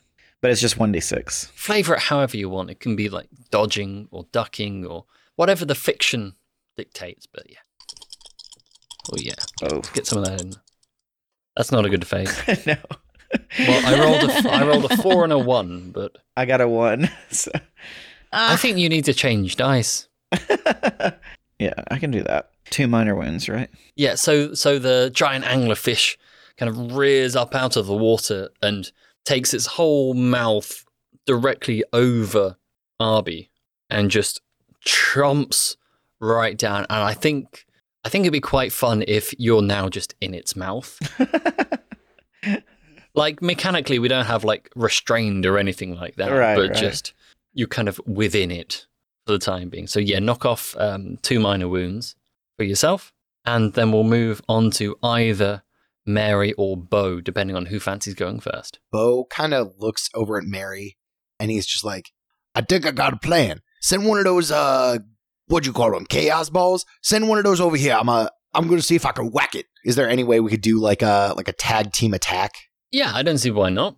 So, if we quantify this as a group roll, just with you two, then there we do have an extra mechanic to bring into this. I wasn't expecting to bring it into combat, but why not? So, uh, how group rolls work is when two or more members of your group are working to achieve the same goal, like and actually both putting in effort. So in, in this case, would definitely qualify. The whole group rolls as one. So as a team, you start off with 1d6, but then you can add your individual traits and any context on bargaining to add dice to the pool. Uh, you can, as I said, you can bargain, but you've got to be careful with group ones because any negative effects you bargain for will apply to the whole group. So if you say like, can we get an extra d6 on this, but we'll take a, minor wound out of it if we lose, that happens to everyone, which is technically collective punishment, but it's a it's a board game. It's fine. so we'll start off with the the one d six. Um, I'm more than happy combining your attack powers, so the damage would stand at two minor wounds. I think that sounds great. Yeah, I would say we could throw we could throw one in there. Probably this fish is pretty busy trying to eat Arby, so it's probably not paying a ton of attention to us. Mm. I can say that's true. And especially since it's so close to us on the ship, like it would be really hard for Bo to miss, I think. I mean, you'd hope so. I, I know I'm not in this group roll, but can I suggest something? Yeah, m- feel free to suggest stuff. What if they get an extra d6 if it lands, but the downside is that I take a minor wound because I'm inside the creature? Mm. Ooh, Are you okay with taking on that risk? I mean, it makes sense narratively to me. That's true. Yeah. Oh, oh, so so you're saying that if they win, then you get injured. Uh, yeah. I mean, uh, like I'm in the mouth. If you hit it hard enough, I'm gonna I'm gonna counter offer. I'm gonna say, what if? Okay, I'm gonna say if we win, what if because we're so close and we're coordinating this attack, what if the fish takes two injuries, but Arby also takes an injury? Well, how about uh, counter your counter? What if we say that at the moment you're, in terms of dice rolling, you're still up to 2d6 as far as I'm aware. I'm going to di- I'm to discount Mary's burnt hands for this. So we're up to 2d6. In terms of damage, if you want to try and take it out in one fell swoop, then I will allow you to up your damage to 3 minor wounds which would take it out. But should that attack hit, then it will go through and hit Arby for one major wound. Ooh. Actually, um, you you've already taken two minor wounds. Is that correct? Yeah. So that would be equivalent of like yeah, three minor wounds for yourself. Okay. Yeah, I could do that. Because I'd still be only be at negative one until I get another wound after that, right? Yeah. Okay. However, at the moment, if I win, I'm still only just rolling the one d six. If I win, then I think Mary shoots off the chaos ball, and Bo tries to hit it, but the ball just blasts the board. Oh, in and so we don't get anything. I'd take that. I can work with that. If you're comfortable with that, I'll follow your lead. Player is extremely risk averse. I I like this plan because if it goes off, it'll be an awesome ending to this combat. I yeah, okay. All right, who Don't wants to who me wants to roll this? I think we should each roll one one d six. All right, Okay. we're all rolling like, some. please. I got a six. Did I get? I got a six. It would be really awkward if I got a six as as well, wouldn't it? But I got I a did not- two. Oh. Ah, So, Bait and switch. so Mary charges up the mother of all chaos balls, launches it towards Bo, who swings the bat at it. I'm going to say the bat breaks anyway, but the ball just redirects and smashes directly into the head of this giant anglerfish and it goes straight through and also takes out a chunk of Arby on its way. But- like bowling a really good strike, the bits of the anglerfish just fly absolutely everywhere. And it starts raining bits of fish as we go. Arby, how dost thou fare? Uh, Arby spits up what looks like tapioca pudding. if you've ever seen the movie Alien, you might know what I'm talking about. And he's just like, uh, I'll I'll survive. Oh, we. That was that was something. Bo, thou thou art excellent at football. Well, that wasn't quite football, but you know what? I'll take it. Oh, I would love to learn of this game ball where you strike fish with wooden implements. It seems like a fun pastime. well, You know, I would say it's usually a little less dangerous, but uh, the gators down in the swamps there, uh, they're they're pretty mean. So, eh, translates enough. There's just bones raining down on us. Not gonna lie, Mary's gonna pocket a few of them just in case they're actually worth something. Uh, the boatman looks the three of you up and down and goes, Yeah, well fought, folks. That was uh, quite entertaining. But, you know, we should probably uh, we should probably get him move on. I'll take anything over fighting another one of those guys. Yeah, well, I mean, it's a bit of an aside, to be honest. I'm not supposed to mention it, but uh, you know the whole deal with uh, getting back to the land of the living. If you don't, then uh, you know you move on to the the great beyond. Well, that's if you just run out of time. You see, uh, you know, some people take this route and um, go into the water, and um, you know those green lights. I do now. Yeah, that's that's them. That's that green glowy bit. You die on the river, you turn into one of them fishes. what a tragedy. How many people have come here mistakenly or before their time? I mean, bear in mind these are just the ones who uh, who try and get back. But it's all right because you managed it. So congrats. Man, that ain't right. No, it all feels a foul. If we have a moment, um, Arby would approach Bo. Since he already asked Mary, he's going to grab the amulet and, and uh, first he's going to look at it a little bit. Do I have, see any other details on this amulet? Is there anything I'm missing on the appearance of it? Let's say it's got an artsy depiction of let's call let's say a dragon sleeping. And I would approach Bo with it and I would say, um, Bo, I feel kind of rudderless, perhaps, at the moment. This amulet I'm supposed to return to the land of the living. I'm not sure whether I should return it or whether I should cast it aside. What how do you decide when making a dis- difficult decision what the best course of action is. Well, you know, a lot of my decisions, they kind of come in a moment. I don't have a ton of time to think about them. So I feel like that's just kind of how I live my life. I just don't really think about them. So, you know, I, I go off vibes. Let me take this for a second here. And Bo kind of looks it up and down. He notes the uh, the dragon iconography. And he's just like, well, I never. No, I have. Hmm, that's not even a power five. Eh, probably if if it's any kind of kind of magic or something, it's not even a power five school. That's not even gonna do nothing. I would say don't even worry about it. Hmm. Sage advice. Look now, last time we played these guys, you know, uh, we got. I mean, we got dragons in our world too. Uh, so we played them, we beat them, we beat them. Oh god, golly, it was like seventy-seven to three. Look, when you got when you got Bo set around on that field, you ain't got nothing to worry about. These tigers you speak of must be very powerful. Oh, sure we are. We won the national championship. Um, Arby will take the amulet and return it back to his pocket. Uh, at the sound of championship, Mary will turn to Bo and say, Thou art a champion? Champion of the whole nation, 2019. We went in there and we shocked the world. Well, we didn't shock the world. Everybody knew we was going to win, but we still went in there and we kicked some ass. Incredible. well, I mean, I did injure the quarterback on uh, one of the play. He was out for six weeks with uh, with a high ankle sprain, so kinda. If thou art a champion, art thou also a knight? No, no, no. The Knights are down in Florida. We're the Tigers. So you are not a sir, you are not Sir Bo. Then what is thine formal address?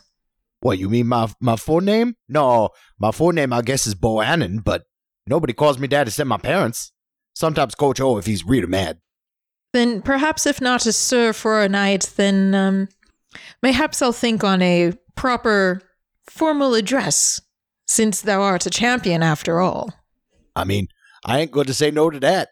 Um, Mary, I don't believe I have learned anything of, of your station. Uh, in your home, what position do you hold of importance? Oh, well, I am my father's eldest daughter, and while in truth I would like to be part of his mercantile business, it is uh, my duty as the daughter to be married. And so I am, in fact, uh, betrothed to a uh, fellow merchant. You seem much more capable of many things other than marriage. Oh, well, surely thou must not understand the importance of such a thing. Marriage is my highest honor. I mean, marriage is nice, but it ain't the highest honor. No, the highest honor. SEC champions. well, were I born a man, then mayhaps thus I would also be a champion. Uh, no, anybody can be a champion. We got, I mean, we did that whole Title IX thing decades ago. Uh, I mean, our women's basketball team is one of the best in the in the country. A team of of women doing physical activity. Methinks thou art a little uh, funny. Twould never be. Twould never be. As much as I love uh, listening to you lot uh, jabber on about balls, I guess. Uh, we're now actually coming up to the to the gates. Uh, just if you look ahead of you, you see those that giant glowing archway in the river. Oh, sure. Now that you're pointing it out there. Yeah, yeah, that's it. Coming right up to it. So basically, how this works is I'll just steer the boat right on through, and then you will be taken off to uh, the land of the living, and uh, you will corporealize, wake up, whatever you want to call it, in the exact spot that you died. So uh, we've got a few minutes. Yeah, I could probably give you the whole spiel. So, uh, first of all, good luck. Thanks for choosing me. I realize you have a, a choice of underworld uh, boating providers, and I'm honored that you happen to stumble on my pier. There is one more thing before uh, you pass through the gate, though. It's quite quite an important one. So the thing to bear in mind is that when you traveled from the land of the living to the land of the dead, the one thing that did travel was your souls, right? That means your bodies were left in the land of the living. So, if for whatever reason your bodies have moved from the spot in which they died, you will appear in a different location to the body. So you will turn up at the, the exact point in which your soul left your body. But if your body has uh, scarpered for whatever reason, you might want to go find it because if your body is destroyed for whatever reason, then you will be uh, left as a, a, a wandering spirit in the land of the living. And let me tell you, that ain't fun. I don't like the sound of that. Indeed. What is the time? How how long have we been here? I don't think it's probably too long since since you've been gone. You know, you've you made pretty good time to be honest. You know, I've had some people down here really they take their time and like bits of them go all kind of translucency. They take that long just getting where they're going. So I wouldn't worry too much about it. But you know, you may need to go find your bodies before it's too late if you get them adrift. Drift. Yeah, well, I was going to say, speaking of drift, we appear to be drifting under the archway. I guess it's time then. Let's do this. So the, the boat travels underneath the archway, and you see there's a light coming from inside the arch. It's absolutely enormous. So you can see the surroundings on either side of the archway in the river. They just keep flowing on past it, but just this archway is just light emanating. And as you the boat starts to go into this light, you kind of can't see where the boat is anymore. It starts to kind of dematerialize, and you find yourselves just in this white void for just a few moments before that too disappears, and you find yourselves, in a sense, waking up back in the land of the living. Are we in our bodies? That's a good question. Ah. oh no. Okay, so there is such a like there's a luck roll in this, right? Can I roll a luck roll to see if our bodies have not moved? Or would that be too much? Well, personally, I know that they have. What we can do is provide a luck roll for a handy clue yes. that appears just at the moment you need it. Perfect. I will use my luck roll for that. And roll. I got a 4. Well, that's handy. I got a three. Oh my god. Ooh-wee. So Oh man. There's some there's some real tension built into these rolls, isn't there? there are. It's like I'm so surprised by how tense it is just to like find a clue to our bodies so we don't go back to the land of the dead. well, I mean, if you didn't find your bodies, you'd be stuck in the land of the living as spirits. Oh, even worse. So you wake up in, well, you rematerialize in the offices of uh, Dr. Crud III, who you, now you come back to the land of the living, you remember having to go see because you were coughing and sneezing and turning pale and feeling really quite awful. And what happened there as well? You died there. That's exactly what happened. But at that moment, because we got a fortunate luck roll, at that exact moment, Dr. Crud himself wanders into the room, going, It's time to chop up bodies, it's time to chop up bodies, it's time to chop up bodies and get myself some cash. Yeah. no. Oh, that couyon better not. I know. Oh my goodness. And then an assistant runs in, goes, Oh, Dr. Crud the Third, Dr. Crud the Third. That woman is here. Miss, uh, Miss, what was her name? Uh, Miss Buckler, Ramona Buckler. She, she's here to pick up that scrap uh, that we had lying around. That's great. Uh, send her into the, uh, the waiting room on uh, Wing Wing D. Yeah, I'm chopping up them, uh, uh, those other two um, Wing C. So they should be right next to each other. But uh, I mean, she was more than welcome to to take a take a watch. We're going to be cutting Oh, off the man. The legs first. oh no. Oh man. Mary just turns to the other two and says in a panic, We must away quickly. Wing C and D. Arby just as quickly as he can gets to his body. These legs are worth too much money. All right, trying to find your own bodies before it's much too late. Got the two meats in Wing C, the scrap pile in Wing D. I think, do you guys think we should split up? I think we go two and one, and then we try and meet up once we're once we're back in. I think I think the biggest thing is getting back into our bodies. Yeah. Especially if if Arby is in scrap right now, we should probably be really fast about finding our bodies so we can go and save Arby's from whoever this Ramona Buckler is. I feel like I would be the least familiar with the layout of this building. Maybe because I am an android and they don't visit hospitals very much. So I think uh, as as much of a hurry as I am in because of uh, Ramona trying to scrap my body parts, I would just follow you guys and hope that you know the direction better than I would. From there, C to D seems like a logical jump once you find your location. That's fair. So, what kind of do we have to do a roll to see how quickly we can find our bodies? I think it's a bit more fun if we we start making our way up, and then if there comes a point where Mm. it becomes really important to get past, then we'll do a roll. Mm, perfect. Yeah. So, I guess all three of us are just booking it to Wing C. Yep. So out of that door, let's say you because being spirits now, you can kind of just glide through most of them. So you see as you go, like people walking. It seems Dr. Crud has now opened a slightly larger clinic. It's more of a hospital now, but of course, hospital is in quotation marks. But he is himself making his way over to the chop shop, as he likes to call it. I'm concerned with the fire breathing kittens having hired this doctor before. Do they do they trust this individual with their biological body parts? Well, he, he's he's he's all right. Like I don't know if I could trust him so far as I can throw him. I'm Gonna have to read up on him if and when we get bodies back. I mean, it's not going to be my first choice, but you know, if you've lost a limb, you will get another limb back. It just might not match. So just go in the leg lost and found. Yeah, that's pretty much it. There's, there's a bucket.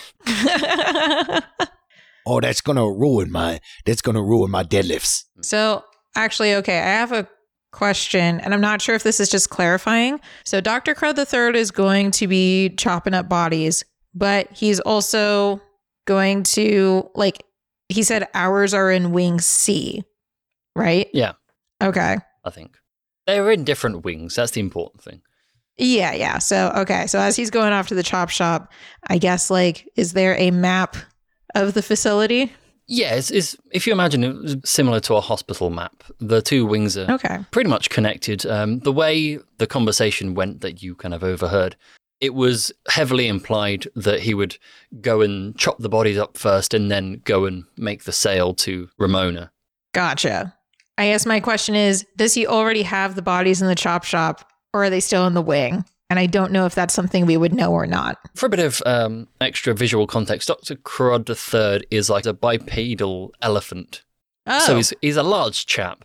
Um, so at the moment, he's wearing his gown and his face mask, which is really long because he's got a trunk. So he's kind of wandering with his, his front hooves, ready to, to go, go on and chop them bodies, uh, go on and chop them bodies.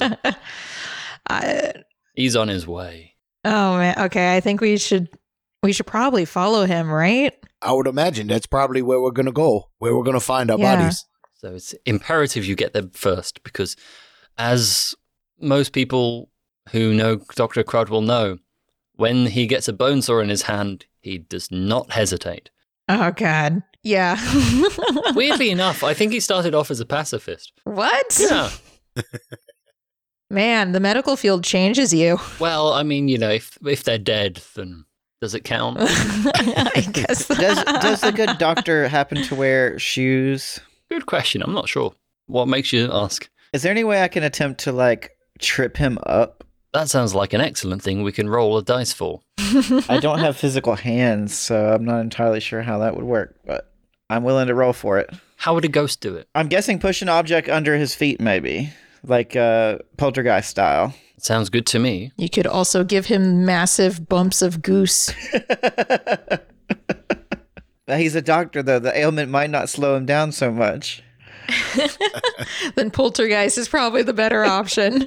All right. So, uh, because this challenge is technically you against, I don't know, what what are you trying to push over? Let's say there's like an IV stand in one of the hallways that he's traveling down with no bag on it, and I'm just gonna wait till he's like right by it and tip it in front of him so that it tangles around his legs. All right, yeah. So um, I'm gonna roll. I was gonna say if it was like something larger, then it would be more difficult. But I think an IV stand would be about one d six.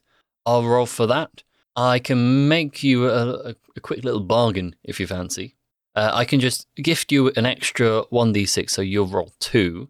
But if I win, it actually turns out that the IV stand was made of iron, which, as we know from ghost lore, is very bad for ghosts, which would provide you an extra minor wound. So would that bring me up to two major? Or it would. okay, so uh, it doesn't reset till I get back into my body. No. Okay, that's fine. I'll, think I'll take these I odds. But I'm at minus one already, right? Because I have a major wound already. That's true. That's true, yeah. So, is there anything on your traits, your innovative? I'd say thinking of the idea to poltergeist your way to slowing him down, that's pretty innovative. I'd give you an extra d6 on that. Could we all do that? Actually, now that I'm thinking about it, could we all Yeah, like you wanna- do an individual poltergeist thing and have it be a group roll? Yeah, turn it into a group roll. The Haunting of Dr. Crud the Third. I'm down for it. Yeah, exactly. Okay, so my total would be two d six. Are we now? Are we resetting to do the group roll, or would I still be at two d six? You're welcome to use that Okay, See if you want yeah, I'll do that. to save us having to undo all of that. Right. So, what's the total amount of dice that we're rolling? So far, you're up to two. I would say Bo's competitive nature, he's seeing that there is maybe some trepidation around moving the IV. You know, we're, we're ghosts, we're spirits, we might not be able to do it. And Bo says, The hell we are. I'm going to move this thing if it kills me. And I'd also like to add, perhaps for context, this is a hospital, and like this is one of those places where people like get creeped out really easily. So I don't know. I think maybe like if this succeeds, then there's additional panic. Or at least like a little concern that like distracts Dr. Crud the third. Like maybe patients are like, oh my gosh, what's going on? And he has to calm them. I mean, Dr. Crud is not one for providing a sense of calm. I guess that's fair. Maybe just the uh, 3d6 then? Is that what we're at? Yeah. Well, Okay. well, I wa- I was going to say if you want, because you're at three d six now, I'm at- I'm still at one. If you fancy taking a bit of a bargain, if you give me one extra d six, so I go up to two, you're still on three. If you win, then Doctor Crud will trip over that IV stand and a few other bits and pieces, and then go crashing into like a gurney, which pings him all the way down the hallway and into a wall. So he kind of gets knocked out, and you have a free run to your bodies. I'd take those odds. I would too. However, if I win, you knock the stuff over, he just kind of bashes it out of the way, and then just he makes a beeline. So you are somewhat closer to losing your bodies. I like your game, Magic Man. I say we do it as long as Arby has changed his D6 because his current one's not been doing great. The one that keeps rolling one. Well, I haven't been using that one since, so Well, you, you've won a couple of rolls as well. so- yeah, Yeah. You guys good with this? Yeah. yeah. Let's do I'm it. Good. One, one each. Let's do it. Mm-hmm. Right, ready? Roll them bones. I got a three. I got a six. Thank God. I got a one. Oh no! Oh my god. Well, let's see. My highest. It would be awkward if it was a six, wouldn't it? Because then it would go right down. My highest was a four. Oh my god, you did jeez, GM, come on. I thought you were serious that time. So, what happens is this you all go in a bit of a football huddle, instigated by Bo, I imagine. Little ghost huddle, and go, ready, ready, go. and so, uh, actually, Bo, if, if we're taking this whole thing as a, a football analogy, do you want to lead? Yeah. So I think as a middle linebacker, Bo is used to being kind of like the captain of the defense, the field general, if you will. So he is taking stock of things as the situation begins to unfold.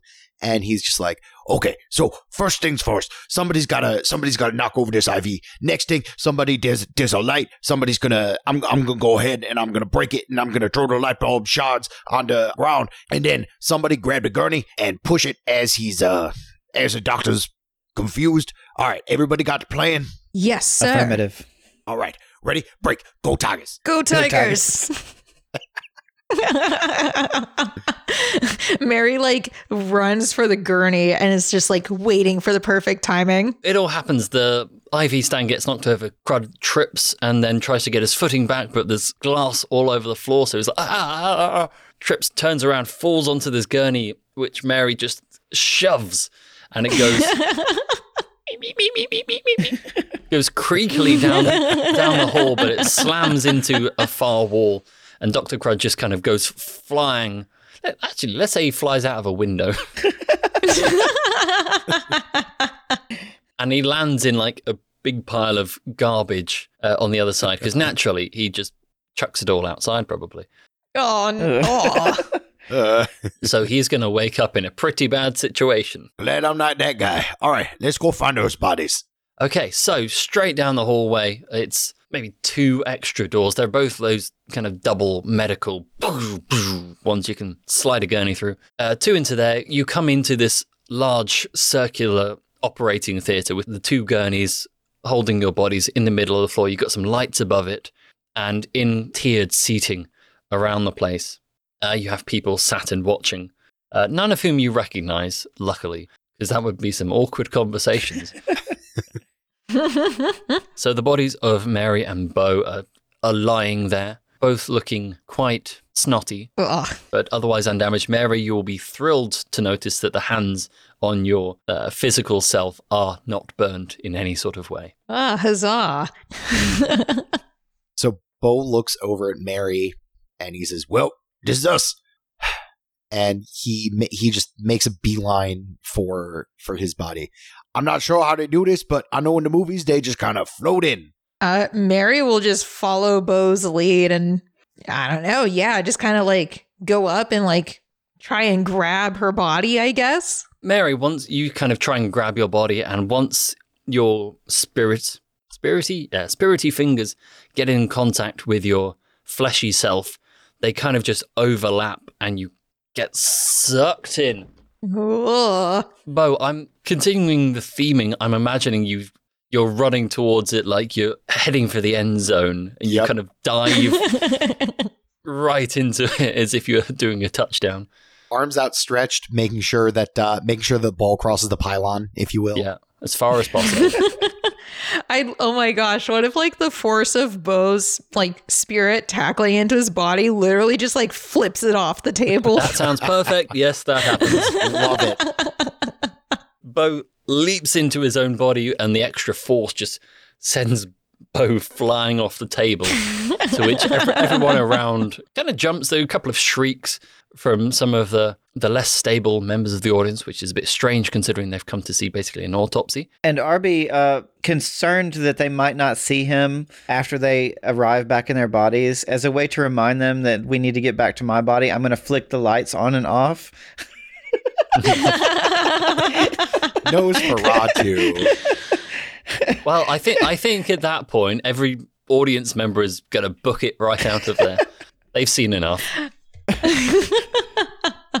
Mary just like immediately sits up straight, like right angle, and uh, gets off the podium and is like, "Come, Bo, we must away to Wing D." As everybody's running out for the doors, Bo is just pointing and yelling. And that's right. You remember that name, Bo Doucette, SEC champion. No one is listening to you. They're all trying to make for the exit. As they should be. All right, let's go bring our robot friend back to his body. Okay, so you make your way back out of the operating theatre. It's a strictly one in, one out policy in terms of doors. uh, you make your way back into the corridor. It's the same path Crud's gurney took. So you follow follow that path briefly till you see a sign saying Wing D. Uh, you follow that down and you go into a, a waiting room there with a rather annoyed looking Ramona Buckler, who is, uh, for all intents and purposes, um, a 140 year old devilkin with Oh, a red, devilkin. red skin oh, and black hair. Oh boy, Mary's about to have a field day. I think Bo looks over at Mary and is just like, You go.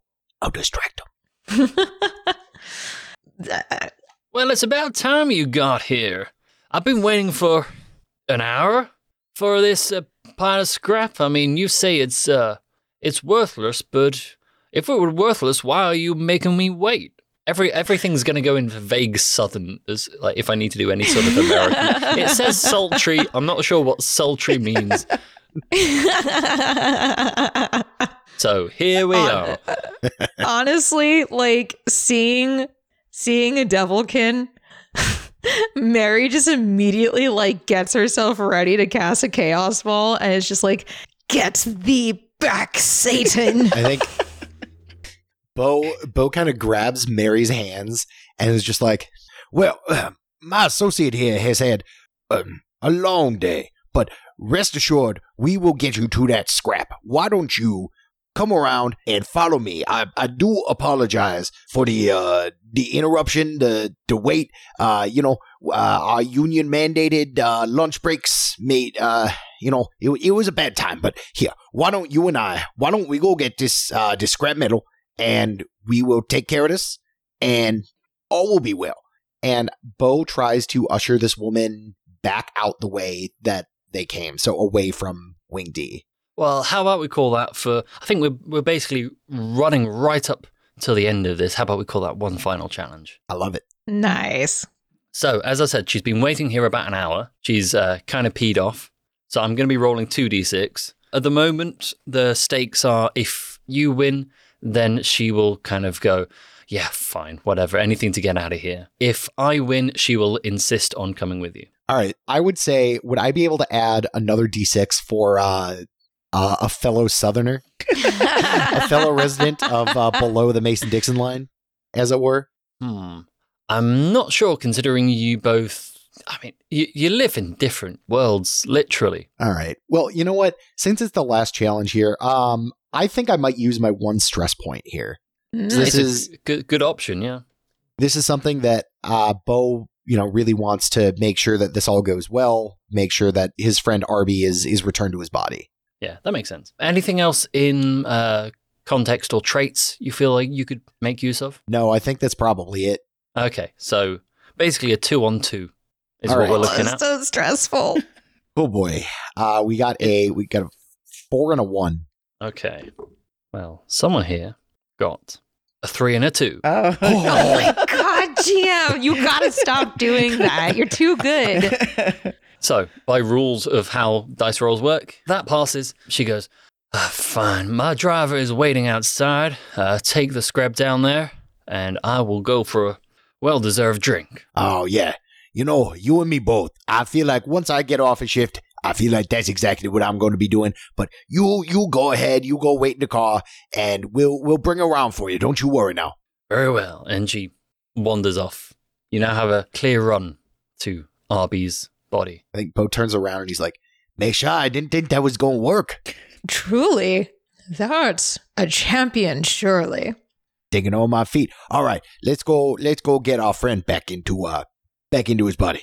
I will zip in and try to find my body. Well, luckily, um, Wing D is much more of a kind of a storage area. So what you'll end up finding, Arby, is rows of doors which go into. Actually, you know what it's going to be. Um, you know, like in the basements of like museums, they have those big like shelves which have those turny things Yeah, yeah, yeah. on Yeah. and you keep turning them and they just move so you can get to the different bits. It's one of those, but it's already quite luckily it's already at the point where your body is just kind of lying on one of the shelves and there's just a little note attached to it saying reserved R buckler. I will hop in. You hop into your body um, and you now have full control back over the body. I will disgustedly rip the note off my head, crumple it up, and throw it away.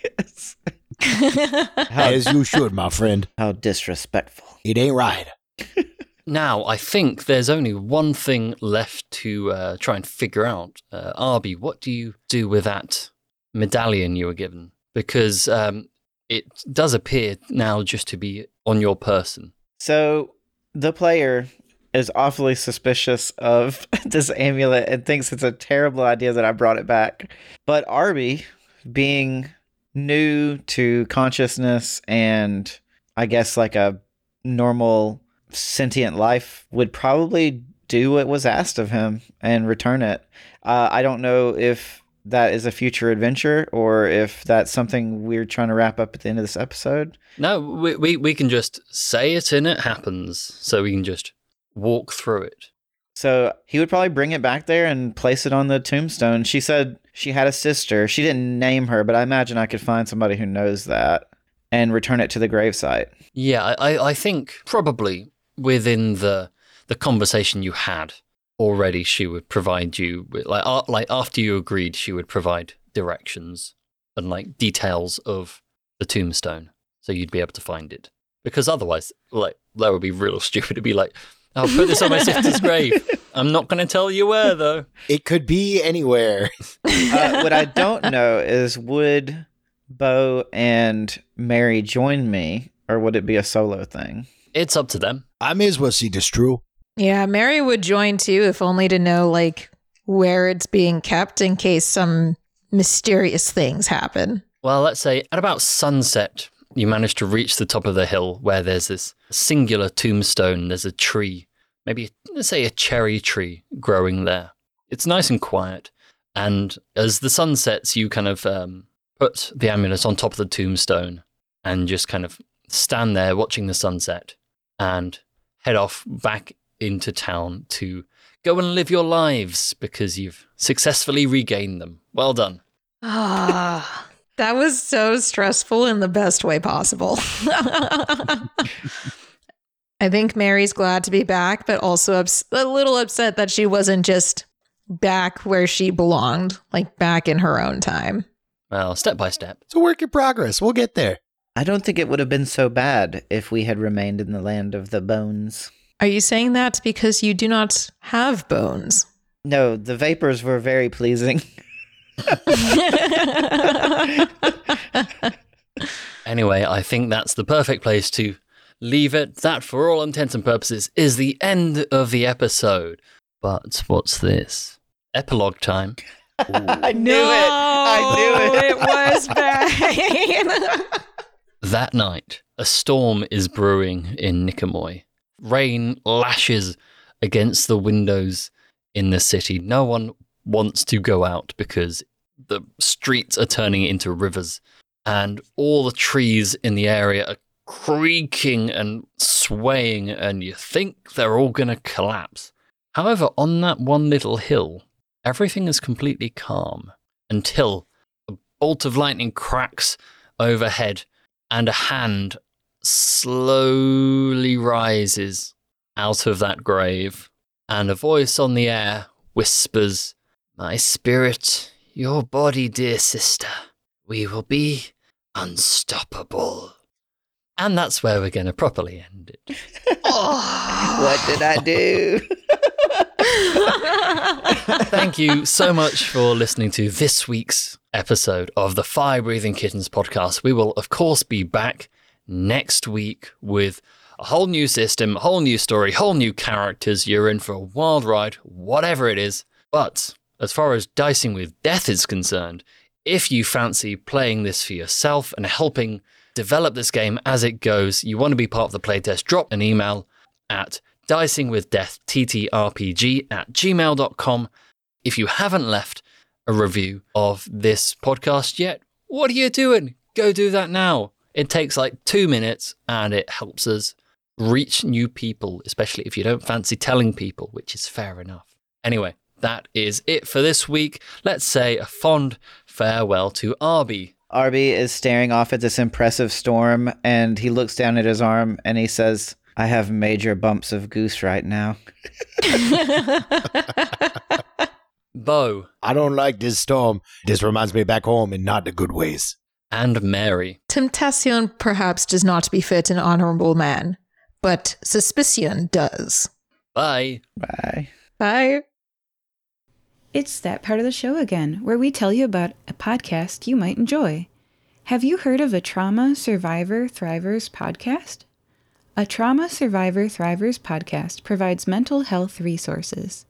Through interviews with mental health experts and trauma survivors, Lauralee Binstock shares her own personal story to take you on a journey to mental wellness.